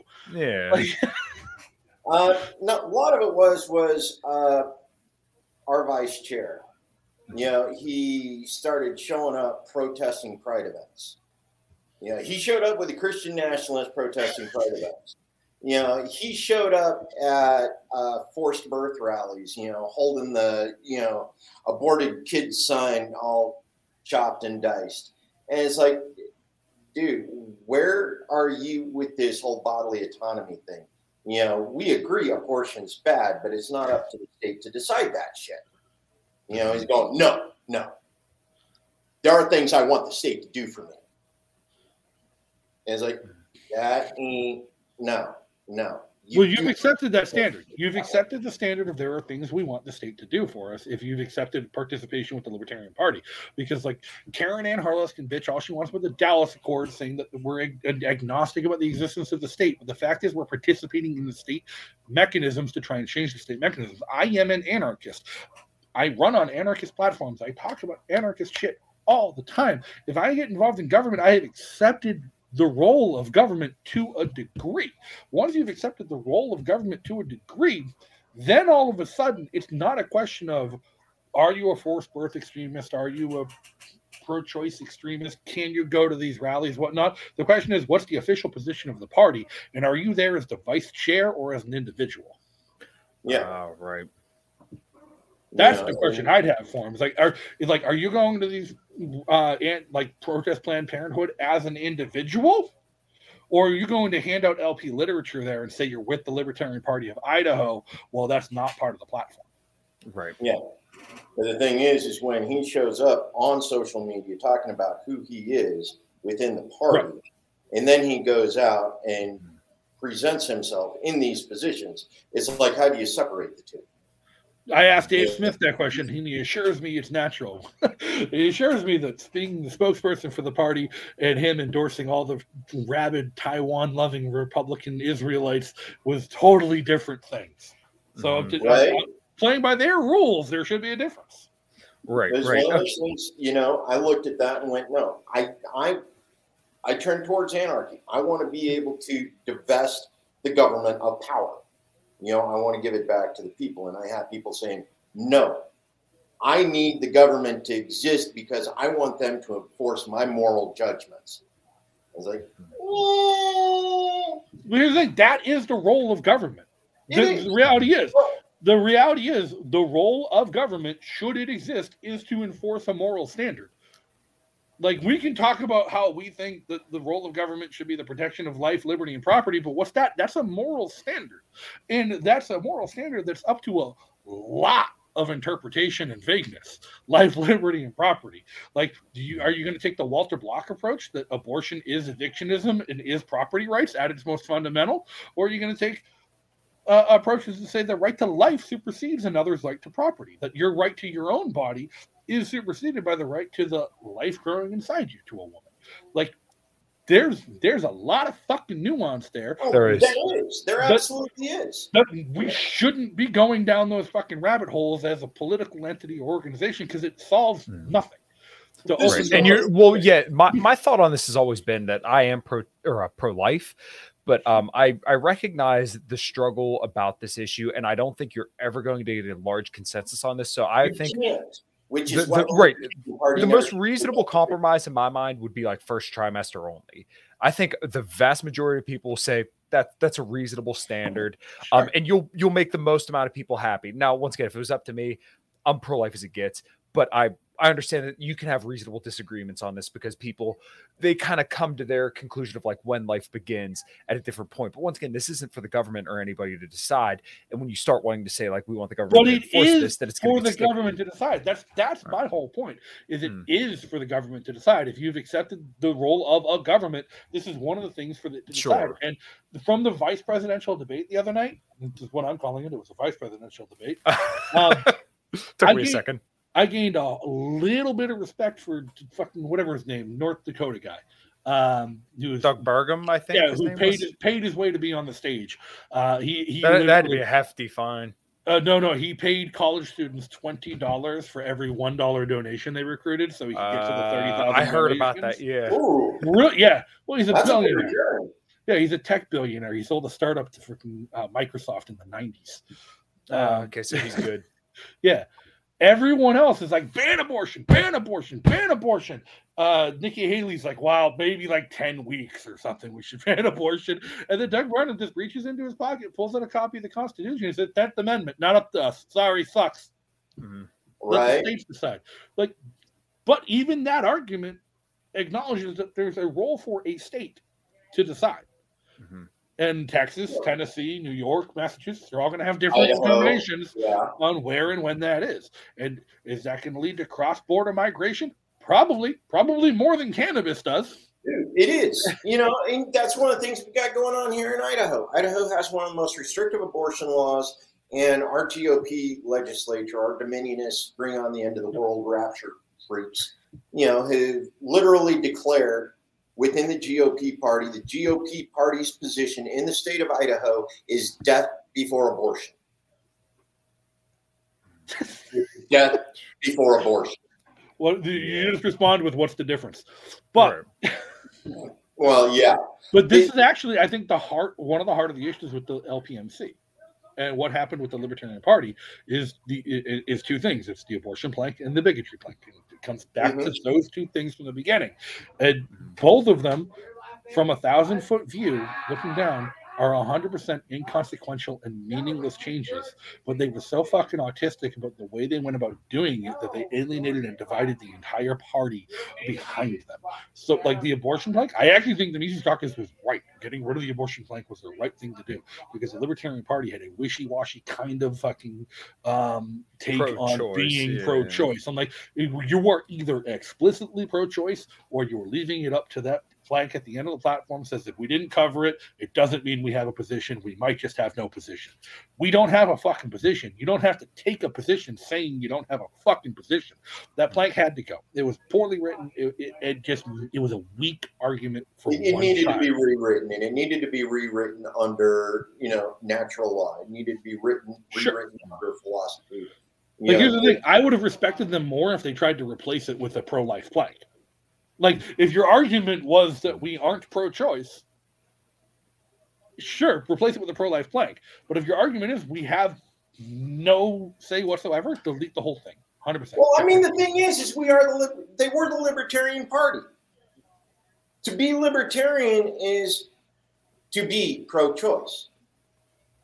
As long as you sure. don't hurt or harm anybody else, to be libertarian. And that's the history of the party. It's really, from the 1980s, since the 1980s, like up up in, like Gary Johnson might have been the first libertarian presidential candidate to run on a platform of something other than pro-choice on everything. Mm-hmm. Like from the Koch brothers in the 70s up to Gary Johnson 2012, if you look back, everything was branded pro-choice on everything. Right.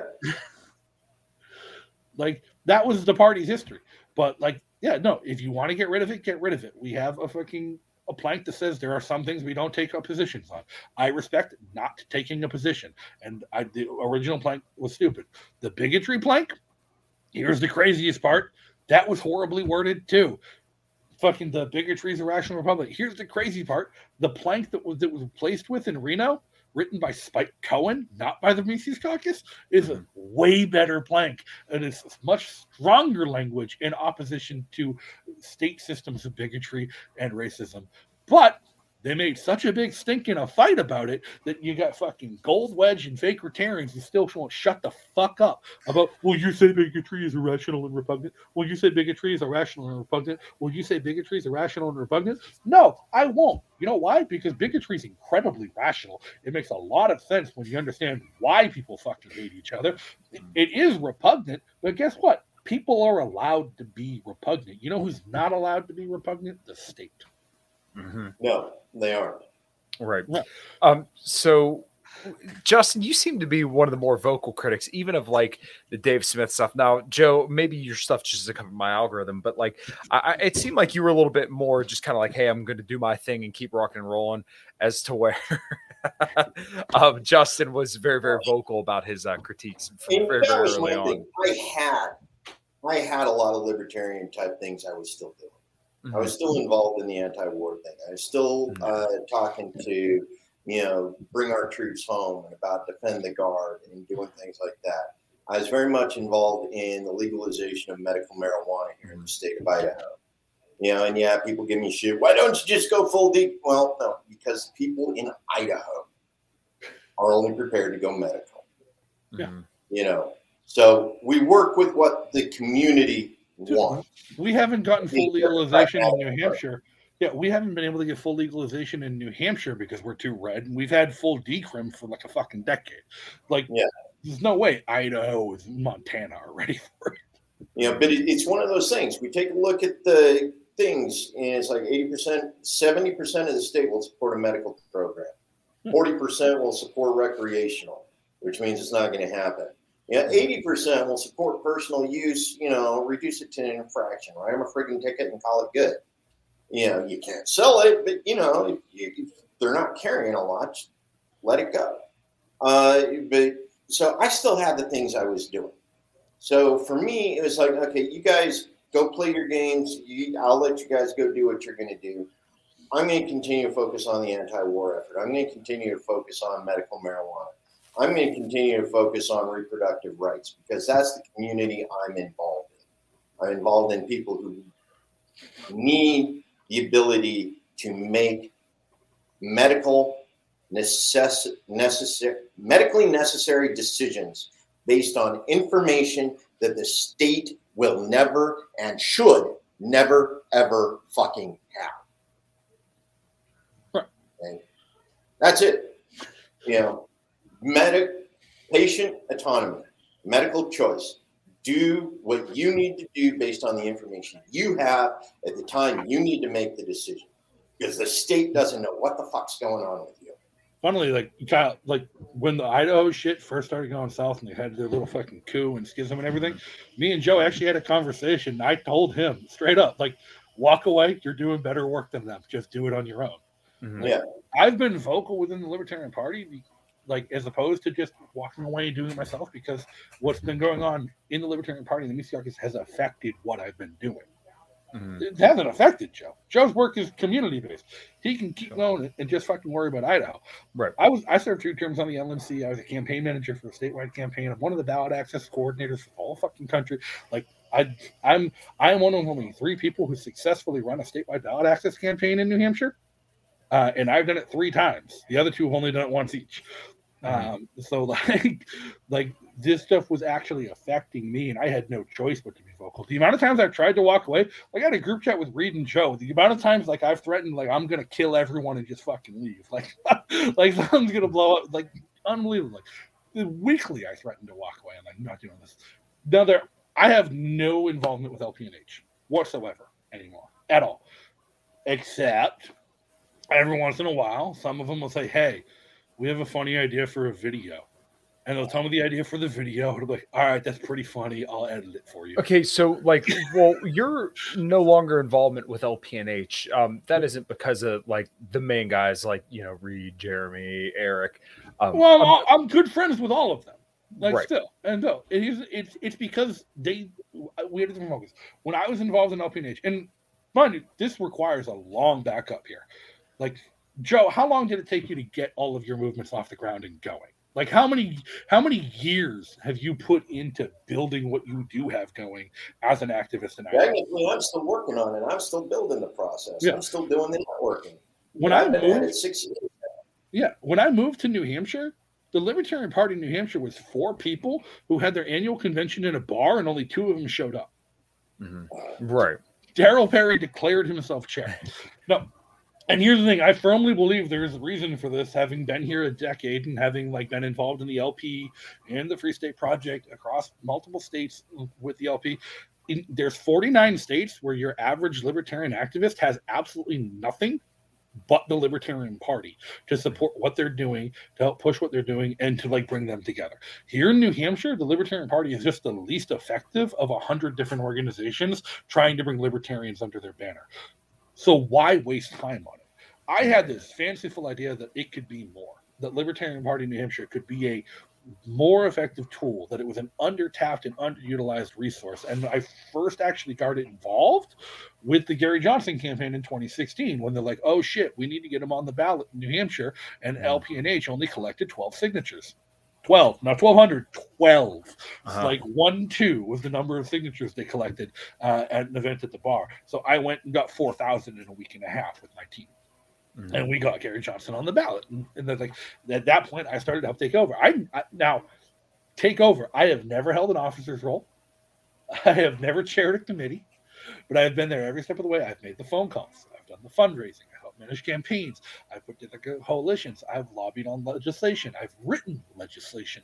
I've been at the state house for every ballot access bill, every election law bill. I was on a first name basis with the Secretary of State to try and help get shit through for them. Like mm-hmm. to the point where LPNH became the biggest affiliate per capita in the Libertarian Party. We were doing things. We were running campaigns. We controlled the majority of a budget committee in the town abutting the largest city in the state with Libertarian Party members. We had multiple lifetime members of the LP elected, not as libertarians, but as Republicans. We had mm. multiple people defect from their political parties, both Republican and Democrat, to form an actual Libertarian Party caucus in the state house, which gave us rights to introduce legislation and stuff like that.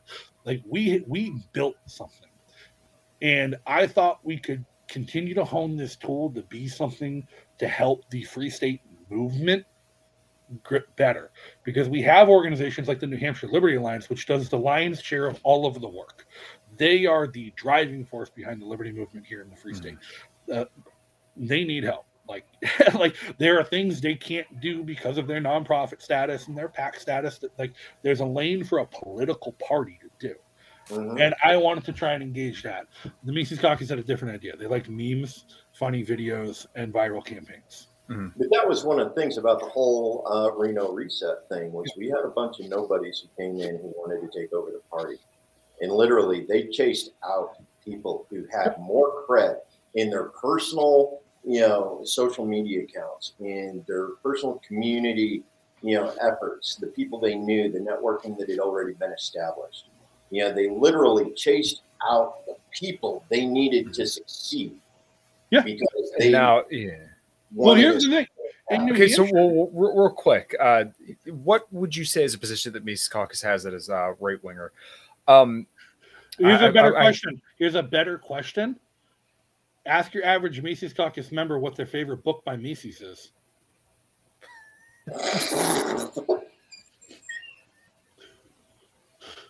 Weren't they weren't they booing Mises quotes when yeah, Justin no, Justin Amash had said it? Yeah, yeah, yeah you know, he's, he's up there reading from you know. He was reading from Human Action, liberalism, and like Mises, like the Mises Institute wasn't started by Mises. The Mises Institute was started by Rothbard and stole Mises' mm-hmm. name. And yeah. the Mises, and Rothbard wrote a whole lot about how he disagreed with Mises on a lot of the shit he wrote about in liberalism and human action. But those are the actual libertarian values that like Austrian economics is built on is open borders and free migration and voluntary choice. Which which is generally stuff that the mc isn't down with. And look i'm not saying even i disagree with that stuff because i do agree with a lot of it. Yeah. but like it, it's the fact that you know you're isolating a bunch of people who may be potential allies because you know you're you're purity spying in like a really bad way. And then like they'll isolate LPNH for being too far and too edgy in one direction, which is just it, it's so weird because LPNH has proven to be the most effective um, you know, Libertarian Party chapter out of all of them. But for some by reason, by what metric? Is, by what metric? By the people that are there, right? I mean, the following and the messaging, and then the. I want a definable attention. metric. I, when people say best, I want them to define what they mean by best. Most Twitter followers, sure. How many of those Twitter followers are in New Hampshire, actively engaged or actively pursuing political change here in New Hampshire to help that affiliate grow? Very little. We just okay, but I would event. say probably from chapter to chapter, I would say that LPNH probably and this isn't this is probably a side effect of them having the most followers, but I would bet that LPNH probably is the most involved libertarians out of any other state. And I could be wrong. You would know much better than me. Sure. They're not involved with LPNH. Okay. They're involved with the New Hampshire Liberty Alliance. They're involved with Americans for Prosperity sure. New Hampshire. Now, okay. here's the AFP as a whole, big, large national organization, horribly conservative and right wing. I have seen AFP New Hampshire go to bat against AFP for being too conservative, mm-hmm. and and AFP, big AFP, is like, why are you just doing libertarianship? But it, it's a different animal here. Now, uh, Ben Weir, he's on the EC of LPNH. He's trying. He's he's doing his best to try and do what I tried to do for years, and what I ultimately failed at doing: make LPNH a vehicle worth doing something. He just hosted an event. Uh, we did a police gun buyback. It was fucking hilarious. The idea from top to bottom. By the way, it was AJ Olding's idea. AJ Olding had pitched this idea for years. We couldn't get any traction on putting it together. Ben followed through with it. Um, LPNH tweeted about it, pushed it, all the messaging. Five people showed up. Five people showed up. Three of us were there as cameramen and documentarians. Mhm.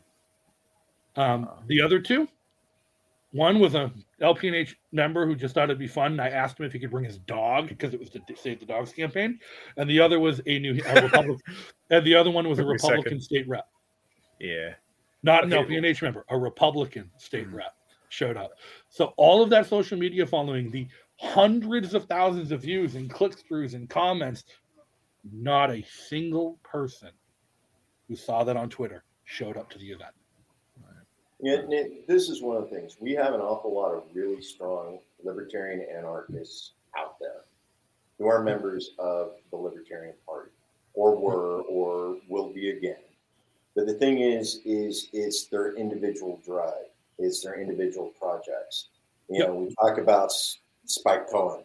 You know what he's doing with "You Are the Power" right It's now. fantastic. He's not doing that as a libertarian. He's doing that as "You Are the Power." Yep. Right. Okay. And it's one of the reasons why a lot of us are saying, no, Spike, keep doing that. Do not divert yourself from that to run as an LP candidate this year. This is one of the weird few things I agree with Maj Toure on. Like Maj Toure criticizes LPNH for being nothing but a Twitter account, not actually doing anything on the ground to help progress liberty or do anything. And I actually agree with him. And he's been caught quoting me. He's a fucking piece of shit. I do not like the guy. He's fucking doesn't know the first thing about libertarianism. He's a fucking racist asshole. Uh, he has my phone number. You can fucking call me if you want to talk it out or if you want to fight. I don't know. You keep saying you're coming to New Hampshire and I get to see you here. Um, fucking, but like, he is right. He, he is better than LPNH at doing the street work. Oh, work. yeah. And He's like, doing the work. Here's the thing. I wish he would just stay the fuck in his lane because some of our best activists, some of the best activists the Liberty Movement has, are single issue activists who stay their fucking lane and do their fucking thing. Lyn Ulbricht, amazing. One of the most best and most dedicated criminal justice reform advocates I have ever met. I don't know. I don't think she knows the first thing about libertarian economics, Austrian economics, crypto. Like, I don't think she understands. But you know what? Fucking, she cares about criminal justice reform because her son was victimized by the state. And she wants to right that wrong, and she has driven that lane. No, Maj Toure wanted to drive that fucking lane of Black Guns Matter and bringing the uh, inner city and urban uh, movements to the Second Amendment. He was doing really fucking good at that. He was doing really, really fucking good at that. He was he was, he was a really good fucking ally on that issue. And then somebody asked him to open his mouth on fucking economics or immigration or they're like you should run for mayor and he ran on a platform of ban immigration because mexicans are stealing jobs from blacks like what the fuck no, he's not the token we need. Um, like the token we need is Eric July, who's actually eloquent, intellectual, brilliant, and good at like he understands the artistic aspect. Like Mises Right. talk is back. Eric, if they could get Eric July involved in the Libertarian Party, it'd be a different story. But no, they got Maj Toure, who's only here to make a buck and make himself famous. In the meantime, he can't pay his child support. He can't fucking clear up the charges. It can't uh, keep him from being able to possess a gun himself. So Right. As long as he keeps teaching urban, you know, uh, he is real good about reaching out to the urban Yeah, population. stay, stay in your fucking lane. Like, do your lane. And there's other people that are really good at what they do, and they have a Black role. Guns Matter has been amazing as far as you know the Black libertarian movement. You know, being able to bring people in, you know, and gun control because all gun control is racist. Yeah, in the last year, though, Maj has done so much damage to that brand by opening his mouth on other issues. All right. Well, and you know what? I, I do kind of have to tip my hat to him, although it was pretty bad. Um, he was talking about foreign policy, something with like the Iran deal, saying that Biden was giving like billions of dollars to Iran, and he, someone tagged Scott Horton underneath, and it seemed like he was open to learning. But though, like I don't know, this whole faux thing where you know that Twitter space, he came in acting like a gentleman, acting like he was the one that was being wrong and wanted everybody to work together. I'm like, all right, man, come on. We got receipts, Maj. Twitter is forever. like, Uh, you can't delete screenshots. Mhm. Yeah, but I mean, like, can't. so now you know Dave Smith is supposed to be the uh, you know the presidential nominee for the um, Libertarian Party Mises Caucus or the Libertarian Party overall, and uh, you know he never decided. was. He never He was. he went I down. have. Look, here's the thing. I used I used to be friendly with Dave. We were talking earlier. You used to be friendly with Dave. Um, I had a conversation with Dave on June eighth, 2021. It was right when the whole six million tweet happened, and fucking Mm. Dave was telling me then how much he didn't. This is before Reno. He had no intention of running for president. He thought it was fucking didn't want any involvement in this, and everyone was trying to force him to do it. He was no intention of ever doing it. And you know what? I posted that screenshot, and that's when fucking after I got in an argument with Dave, and he tried to pretend I didn't exist, and he didn't know me. I'm like, really? Because here's this really personal conversation we had about how you didn't want to do this thing and get involved uh, after you were be- asking me for help with the catastrophe in New Hampshire. He was asking me for help getting Jeremy and Reed under control. Uh, like, sure, fuck off. Here's your fucking screenshot. No, they were blinded. Everyone they had blinders. He was their man. And here's the thing: Dave has a lane. Dave is an incredible communicator. Dave would make a really fucking good candidate. A, a, a ticket of somebody like Dave and somebody like Spike could be something the Libertarian Party's dreamed about since fucking Harry Browne. Like, like, it, but Dave's biggest strength is dumbing shit down. Like the reality is, Tom Woods, Tom Woods does the show and speaks at a super high level about economics, news, state of the world, blah blah blah. The next day, Dave dumbs it down, regurgitates what Tom Woods says in a way that everyone who votes for the Mises Caucus can understand, and that makes him so incredibly valuable that people don't understand it. So I understand, like nobody understands how much actual value he had. I, I understand the drive people had for wanting him to run for a candidate. He would be an incredible candidate, but he never had any intention of doing it. He was out here trying to fucking pump up stats for that special. Um, and you notice that special, he never fucking publicly said, I'm not running until the day after that special aired and he fucking got all the hits on it. But in the special, in the special, he makes a joke about how it wasn't going to happen. Yeah. He also makes a lot of jokes in the special that he ripped off from Matt Rife's TikToks or Jeremy Kauffman's tweets, but like you can do time Yeah. for that on another episode. But it's like we turn around, we look at, and right now there's an awful lot of people who are saying, you know, what the current LNC has done to the Libertarian Party. Can we take it back? Can we reform? Why? Can we fix it? Can we rebuild it? Is it Yeah. worth it? Like, here's the thing. I think we need to have an honest conversation with ourselves, and I need to. we- I think we need to circle back to early 2000s uh, Matt Kibbe with the takeover. Um, is the LP a vehicle that can have any effective change, or is the actual move to subvert the existing systems and to use the political opera- uh, operations of the other parties that already exist and have a stranglehold on government to insert ourselves into that machination? Matt started the whole fucking Tea Party movement with that book. It's like it worked for a hot goddamn minute. You had Ron Paul, you had a young and principled Rand Paul, you had Massie, Amash, you had DeSantis before his wife got a fucking hold of his brain. Like you had people in Congress who ran under that banner and on that mission with the Freedom Caucus and the Tea Party Yeah. Caucus to actually make a, uh, a change. And like they did good work together. They held Congress hostage. How many times did they shut down the government to stop Right. fucking e- egregious overreach? Rand Paul almost shut down the entire fucking country to stop the drone programs and domestic spying programs. Like Yep. it had Filibustered for 13 hours. yeah, it had positive, tangible effect. What happened? Why did we get away from that? Well, the system started corrupting people. You see, Well, the Massie system sell started out. corrupting people, and corruptible people actually started taking advantage of the system. Like Is what- DeSantis. You know what we did to the what Rand Paul, Ron Paul did to the federal government. We started seeing an awful lot of really out there extreme ideologies recognize that they could take that and take over states. You know, that's why we're looking at hyper red states right now. It's why we're looking at hyper blue states. It's why we're looking at such divisive positions. And again, this goes back to the whole culture issue. We have no culture to create a counterculture against because we're literally national divorce. We have two dysfunctional parents trying to raise 50 different states.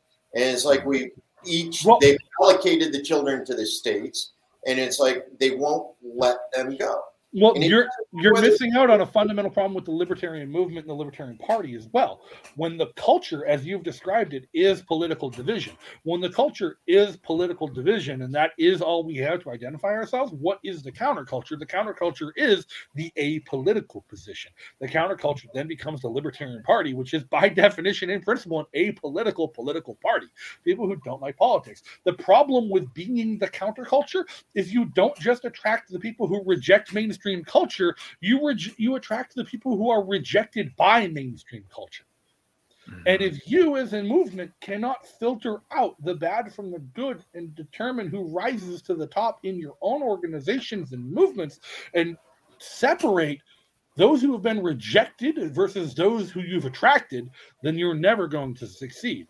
And here in New Hampshire, I think we're running into that problem too, where we're finally seeing the power corrupt, where using that Tea Party strategy, we have successfully taken over the Libertarian, uh, the Republican Party in New Hampshire. Yeah. The Republican Party of New Hampshire's state motto is taxation is theft. You know, that thing that the cathedral libertarians say is too radical for libertarians to actually say, we should say extortion. Instead, the Republicans print memorabilia with it and send it out in the mail. And that Mhm. happened by accident because we went to a protest once. The governor was giving a speech and we had a big sign that said taxation is theft. And I said to my friend, I'm like, hey, hey, go stand behind Sununu and hold up the sign. We didn't know, we did not know that that speech was his announcement for his reelection campaign. And it was the filming of the commercial. So when they, they could not get an angle to cut that did not include the taxation is theft sign, so they had to run it. And the Democrats decided, you know, see, all the Republicans think taxation is theft, and the Republicans like, well, fuck it, let's own it. Sure, they printed, pens, they printed shirts, they printed signs, littered the state. There is a 20-minute compilation video on YouTube of New Hampshire state legislators going up to the well to speak and just saying, "Mr. Speaker, if I know taxation is theft, I'd vote against this budget." Mr. Speaker, since taxation is theft, I advise everyone to vote against this budget. Mr. Speaker, we all know that taxation is theft, so we must vote against this budget. That's the only argument they make.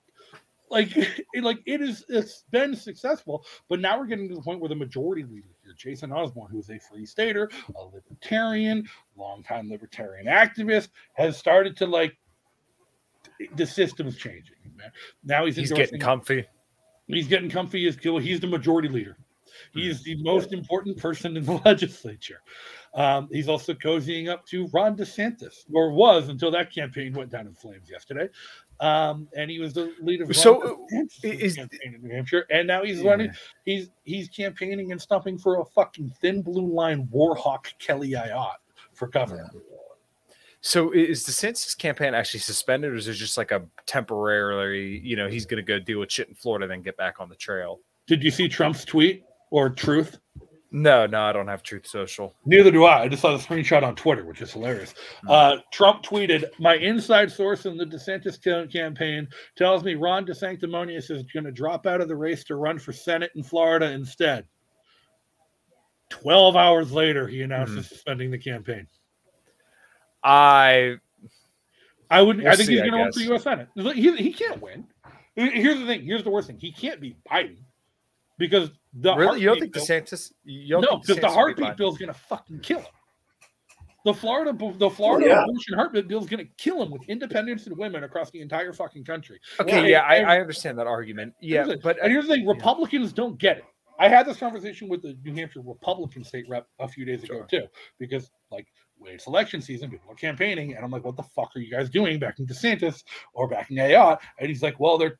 The strategy is like it's better for the down ticket Republicans. Like, sure, we control the party, but if we don't have a majority, we can't push anything through as libertarians. So we got to endorse this fucking Warhawk so she can get money for the down ticket. I'm like, that's fucking bullshit. And you know it's bullshit because the people pitching you this strategy are the same people who told you not to talk about abortion at the door. They're the same people who told you that nobody actually cared about abortion, that the economy was the issue. They're the people who failed to poll the mm-hmm. 18 to 22 demographic because they don't vote they don't exist. They're the people who are shocked and bewildered when the 18 to 22 year old women turned out in record numbers to shut down the GOP nationwide in red states. Mhm. Okay. That happens again if you get DeSantis as fucking uh, your candidate. Why? Because all of a sudden Florida's heartbeat bill, which is they keep talking about the extreme abortion bans, that's the extreme abortion ban. Like everyone else is like, that's the one we're aiming. Like every all the Christian ethno nationalists, like we got to Mhm. emulate what Florida did. Florida's get it right. DeSantis loses women, he loses Republican women, he loses independents across the board, and he loses 18 to 22 across the board from all parties. He cannot beat Biden, but he could probably beat that whole field in a primary, and it's going to cost the Republicans the House, the Senate, and probably four or five states. I, my mind was always Trump is so unlikable that if I, I sincerely believe I'm not saying Trump is better. I'm not saying No, no, no. I, I know. I'm, Yeah. I'm talking. I'm talking just str- strictly Yeah. strategy. Like what? Yeah. Who might win? I think if it's Trump versus Biden again, I think Trump will probably lose again. I think it's DeSantis versus Biden. I think DeSantis being a newer, younger face, I think he doesn't have all the baggage that Trump has. So I think people are probably willing to say like things are so bad right now. We'll pull the lever for DeSantis just because it's something different. I think it's the same deal as what happened in 2020 between No, Trump because all those people were so reluctantly pulled that uh, um, lever for Biden in the first place. They're still reluctant there. Nobody's excited for it, but if you can't give them something that's like equally palatable, then they're not going to do it. And But- DeSantis but is okay, but I think- for different reasons to different people. Like, the DeSantis only can campaign candidate- on his his the way No. that he did in Florida. DeSantis' That's- his yeah. wife can run a Twitter account. That's the only reason he's made it as far as he can. um, the only Republican candidate right now that has favorable polls against Biden, and I'm not talking about just general population polls. People take 538 from like like oh they got the last two elections wrong. Bullshit. They called it fucking to the T. Like they're like they they said Hillary was going to win. Like they said Hillary was going to win the popular vote. And then if you looked at the state by state breakdown, they had Trump by two on the electoral college. Guess what happened? You only reported on the popular vote. Uh, all of the actual polls right now, the only one beating Biden is Nikki Haley. And that's terrifying because she's Are fucking horrible. How is she Yeah. beating Biden when she's not even pulling? Some of the polls Yeah. I looked at, she, She's wasn't she can't like- win the primary. She can't win the primary. Right, because no, she no, no. doesn't energize the Yeah. Republican base. Okay, but But the Okay. apathetic independent voters and women will vote for her Mhm. over Biden because she doesn't represent a palatable, fucking terrifying change. People were Right. like Trump won yes, because people were like, we need something different. And then they got something different. And like, oh, fuck, we were wrong. We didn't actually want something different. We wanted something boring. And so they got Biden. Yeah, they got, Nobody in they this got the is exact same thing. Biden's the exact same thing Trump was, except he's palatable, boring. And Yeah. Nikki Haley. and he's the not the exact same. dislikable. He's not a dislikable old man. he's That's not a what Biden can narcissistic bank on. demagogue. Exactly. You can bank on Biden being the dumbass buffoon who just kind of you know meanders along, but he, he doesn't inspire hatred in a lot of people. Like I can't bring myself Which to he should. Biden. I He mean, should, literally, but like you know, 50 years in Congress, you know, the war against drugs, he sort he supported the it war against the blacks. That's all it was. The war against There wasn't the a war war he didn't support. You know, if Right. you actually looked at his voting history, he is probably the most evil man in Congress. yes, You know, he's supported every single bad politics, policy over the last fifty. Only because John McCain is dead. You know, I this is you know, I found an article about John McCain from 1999 the other night in my fucking deep dive research. Um, John, I didn't know this. John McCain launched his presidential campaign for the 2000 election on the eve of NATO's invasion of Yugoslavia because it was his crowning achievement was getting NATO involved in Yugoslavia. Yeah, Jesus. Like he he openly said, "This is the best thing I've ever done in my career." Uh, and you you saw an awful lot of stuff if you were paying attention to his votes as well that were downright. But it's like here we are looking at some of the most evil men in U.S. politics, Yep. and they're being escalated to the front end for the presidential seat. And Mm-hmm. we got to step back and we go, wait, what? You know. And again, one of the other things that we're looking at as far as the extremism goes, we watched the national divorce, we watched the division, we watched the tribalism, we watched all that build between the Democrats and the Republicans. And we've literally watched both sides become so embedded in the culture war, you know, that there's no middle ground. And it's mm-hmm. like there's 80% of America right now that's going, I just want to go to Walmart and buy dinner. Well, that's the thing. I want to Like, be able to afford my lunch and my dinner. I Yeah. fucking uh, when when when uh, when Chris Sununu, governor of New Hampshire, announced he was not going to run for re-election, that actually caught everyone off. Like, well, what, dude? Like, you just you you just set the record for most consecutive terms, and your last term you just won like seventy eight percent. like like landslide in a gridlocked 50-50 state. You want Mhm. to like back the fuck up and get back in office. Like I don't like you. You were really bad on COVID, but you vetoed a lot of terrible shit. So please, get- um, immediately, first person to declare Warhawk Kelly Ayotte. One of the worst fucking senators New Hampshire's ever had. One of the worst senators the U.S. has ever had. Thankfully, she was a one-term fucking senator. Her entire campaign right now has been about fentanyl and the border, fentanyl and the border, fentanyl and the border, fentanyl. and The border. Republican talking points. Liberty Utilities just sent out a mailer to 140,000 ratepayers in the state saying gas mm-hmm. prices are going up 25% this winter. But right Nobody what- cares. Nobody cares about the border. Nobody cares about the border. Half the state's not going to be able to afford to heat their homes this winter. No, they're not. You know, She's out of touch. watching On all this stuff go up, and But- we're not seeing any relief. Yeah, You know, but there's no way they can fix the inflation problem. They're not Uh, even interested in fixing the inflation problem. You know, and post Dobbs, we're looking at everybody who's getting so sick and tired of this Dem versus Republican culture war. Right. People who are caught in the middle of it. You know, watching you know the Democrats, you know, in states like California and New York just suck money, you know, and spend without any care for the Yeah, state abandon. you know, their taxes are going through the roof. You got red states that are as corrupt as the blue states, and they're infringing on personal rights. You know, we right now we're looking at uh, cops here in Idaho are getting ready to ask our legislature to repeal Fourth and Fifth Amendment rights for people. Mm-hmm. As a wait, this is a Republican state. What do you do? Back the blue. We got to back the blue. Yeah, yeah. I was told all the I was told all the boomers and Republicans are getting red pilled on the police by Dave Smith and Michael Malice. They said they're getting red pilled, but you know, I, I don't know. I don't trust New Yorkers to tell me about how the red staters are feeling when I Who are go when I look right up. What's that? like who are they red pilling? Like um, I, I I don't watch Timcast. I think it's a fucking boring program. It's the evening news with added extra outrage for no reason. Uh, but I saw a clip of Michael Malice and Tim Pool fucking going on and on and on about like all of a sudden now they're pushing a narrative that the Podesta emails weren't about child porn. That people are making that up. Like Tim Pool was defending the Podesta emails as being the right was making up what they were about and they weren't actually child porn. These people can't make up their fucking minds. Michael Malice was the was the reason LPNH had a problem because he thought the McCain tweets were insensitive, went too far.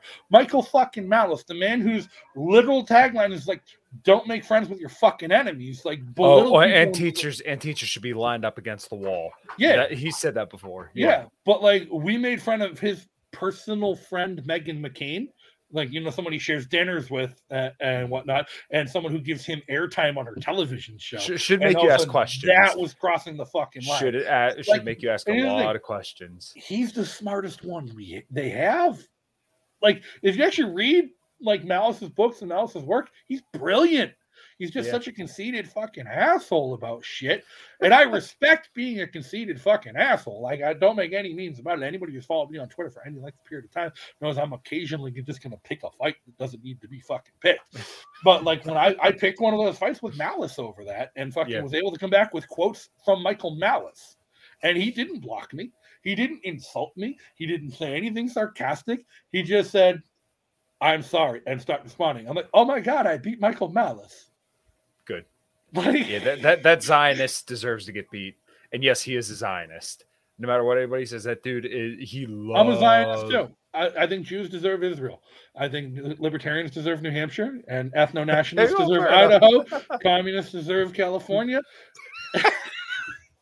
and Yinzers deserve Pittsburgh. Um, no, I, I mean he's he's he said uh, that he said in one interview, and he since kind of took this back, but he literally said we should bomb Palestinians back into the Stone Age. Oh, we have. Yeah, yeah, but I mean Michael Malice said that the the the They don't have anarchists, a right? fun- they don't have a functioning electric grid. Like yeah, yeah. So what kind well, of threat neither are does? Hawaii and California and Texas. So I mean, um all right guys we've been uh we're running close to two hours here i really really enjoyed this chat um anything you guys want to plug anything cool you guys got going on um feel free to drop it uh and we'll wrap her up if you don't got anything else Uh, so things I got going on. I'm running for mayor of Boise City uh, here in Idaho. Uh, homeless veteran, uh, disabled, is running for mayor, uh, major metro area in a very red red state. It's going to be an interesting fight because right now my two opponents are very much back to blue, hardcore, so hardcore that you know we've had six police shootings in the last six months. You should run on a platform and fuck the police. Right? uh, yeah. So I, I, I have a friend who ran for sheriff and she won the Republican primary for sheriff on a platform of fuck the police. She's now in federal prison, but that's a different story altogether. That's a different story altogether. Uh, in addition to that, we got some big things coming up with medical marijuana initiative. We got ranked choice voting that is now on the uh, collecting signatures here in the state. You know, and open primaries in order to create opportunities for takeover of the Republican Party. Yes, Justin, that is in the works right now in the state of Idaho simply because they took it too far last year. Yep. Um, and we got an awful lot of people looking for payback and they want the party back. Um, and we got other things going on. Matter of fact, uh, September 16th, Chase Oliver is going to be out here in Boise doing support. Yeah, I know how you feel about that. But right now, he's one of the best candidates for support for libertarian uh, recapture. That's, that's only because the FEC hasn't published my form two yet. He's coming out here to help with recruiting for the Libertarian Party. He's coming out to talk uh, ranked choice voting. He's coming out to talk uh, medical patient autonomy, medical choice, body autonomy, and all those good things. I'd get him for 48 hours. Woo! uh, but yeah, so those are my big things coming up. And uh, my webpage, my uh, website for mayor is probably going to be open Friday. Nice. a little bit of review for that, so that's going to pop up here soon. And honestly, except for the fact that the anxiety is making my stomach turn and humble, uh, you know, for all the stuff I got my irons in, uh, dude, this is going to be an incredible freaking summer or incredible fall. Nice. Welcome to the fall. what are you doing for the fall? Well, hopefully it's a, right uh, yeah. yeah. yeah. Uh, Justin, go ahead. So follow me on Twitter at O'Donnell4NH. That's where I just really post everything. I mean, but there's so much going on right now. I mean, I am technically a best-selling author. Don't think that pays the rent though. Uh, but you can check out my book, Live Free and Thrive. It's all about why you assholes should move to the libertarian Zionist homeland of New Hampshire and why it's the freest state in the country. 101 reasons. Uh, I do have another book. It wasn't a bestseller, but it is available. You can find those links too in my Twitter. I have a bunch of projects I'm doing right now. Um, working on a short film about the homeless industrial complex. I'm calling. I can't decide if it's Homeless Inc. or Camp Craig. We're gonna workshopping a name, uh, as well as writing a new novel and uh, running a couple substacks, one political, one personal, and a book club. But hit me up on Twitter. My DMs are always open. If you got something fun or something stupid, the other night I got really high and filed a FEC form two to run for president as a libertarian. And it turns out they let me take my own title. So it's Lord Justin O'Donnell the Angry for president. Then they even let me declare a VP candidate. And that's Tara Kelly of the Libertarian Party Mises Caucus Oh in Texas, God. the Lady of Xanax. I'm loving it already. The best What's part was they, you got to name the committee. What's the committee? yeah, they let me name the committee Giant Meteor 2024. I, I can get behind that campaign. So, all right, everybody, make sure you go check out Joe's Yeah. stuff. I'm not going to do a goddamn thing with it, but it exists. So, everybody, make sure you go support Joe and uh, go check out Justin's campaign because I, I think I'm on board now. I know I really like Josh, but this campaign sounds pretty tight. All right, everybody, make sure you go hit the links below, follow everybody everywhere, and thanks for listening. Until next time, take care. You guys take care. When you need mealtime inspiration, it's worth shopping Kroger, where you'll find over 30,000 mouthwatering choices that excite your inner foodie. And no matter what tasty choice you make, you'll enjoy our everyday low prices, plus extra ways to save, like digital coupons worth over $600 each week. You can also save up to $1 off per gallon at the pump with fuel points. More savings and more inspiring flavors make shopping Kroger worth it every time. Kroger, fresh for everyone. Fuel restrictions apply. Save big on your Memorial Day barbecue, all in the Kroger app. Get half gallons of delicious Kroger milk for 129 each, then get flavorful Tyson natural boneless chicken breasts for 249 a pound, all with your card and a digital coupon. Shop these deals at your local Kroger today or tap the screen now to download the Kroger app to save big today. Kroger, fresh for everyone. Prices and product availability subject to change. Restrictions apply. See site for details.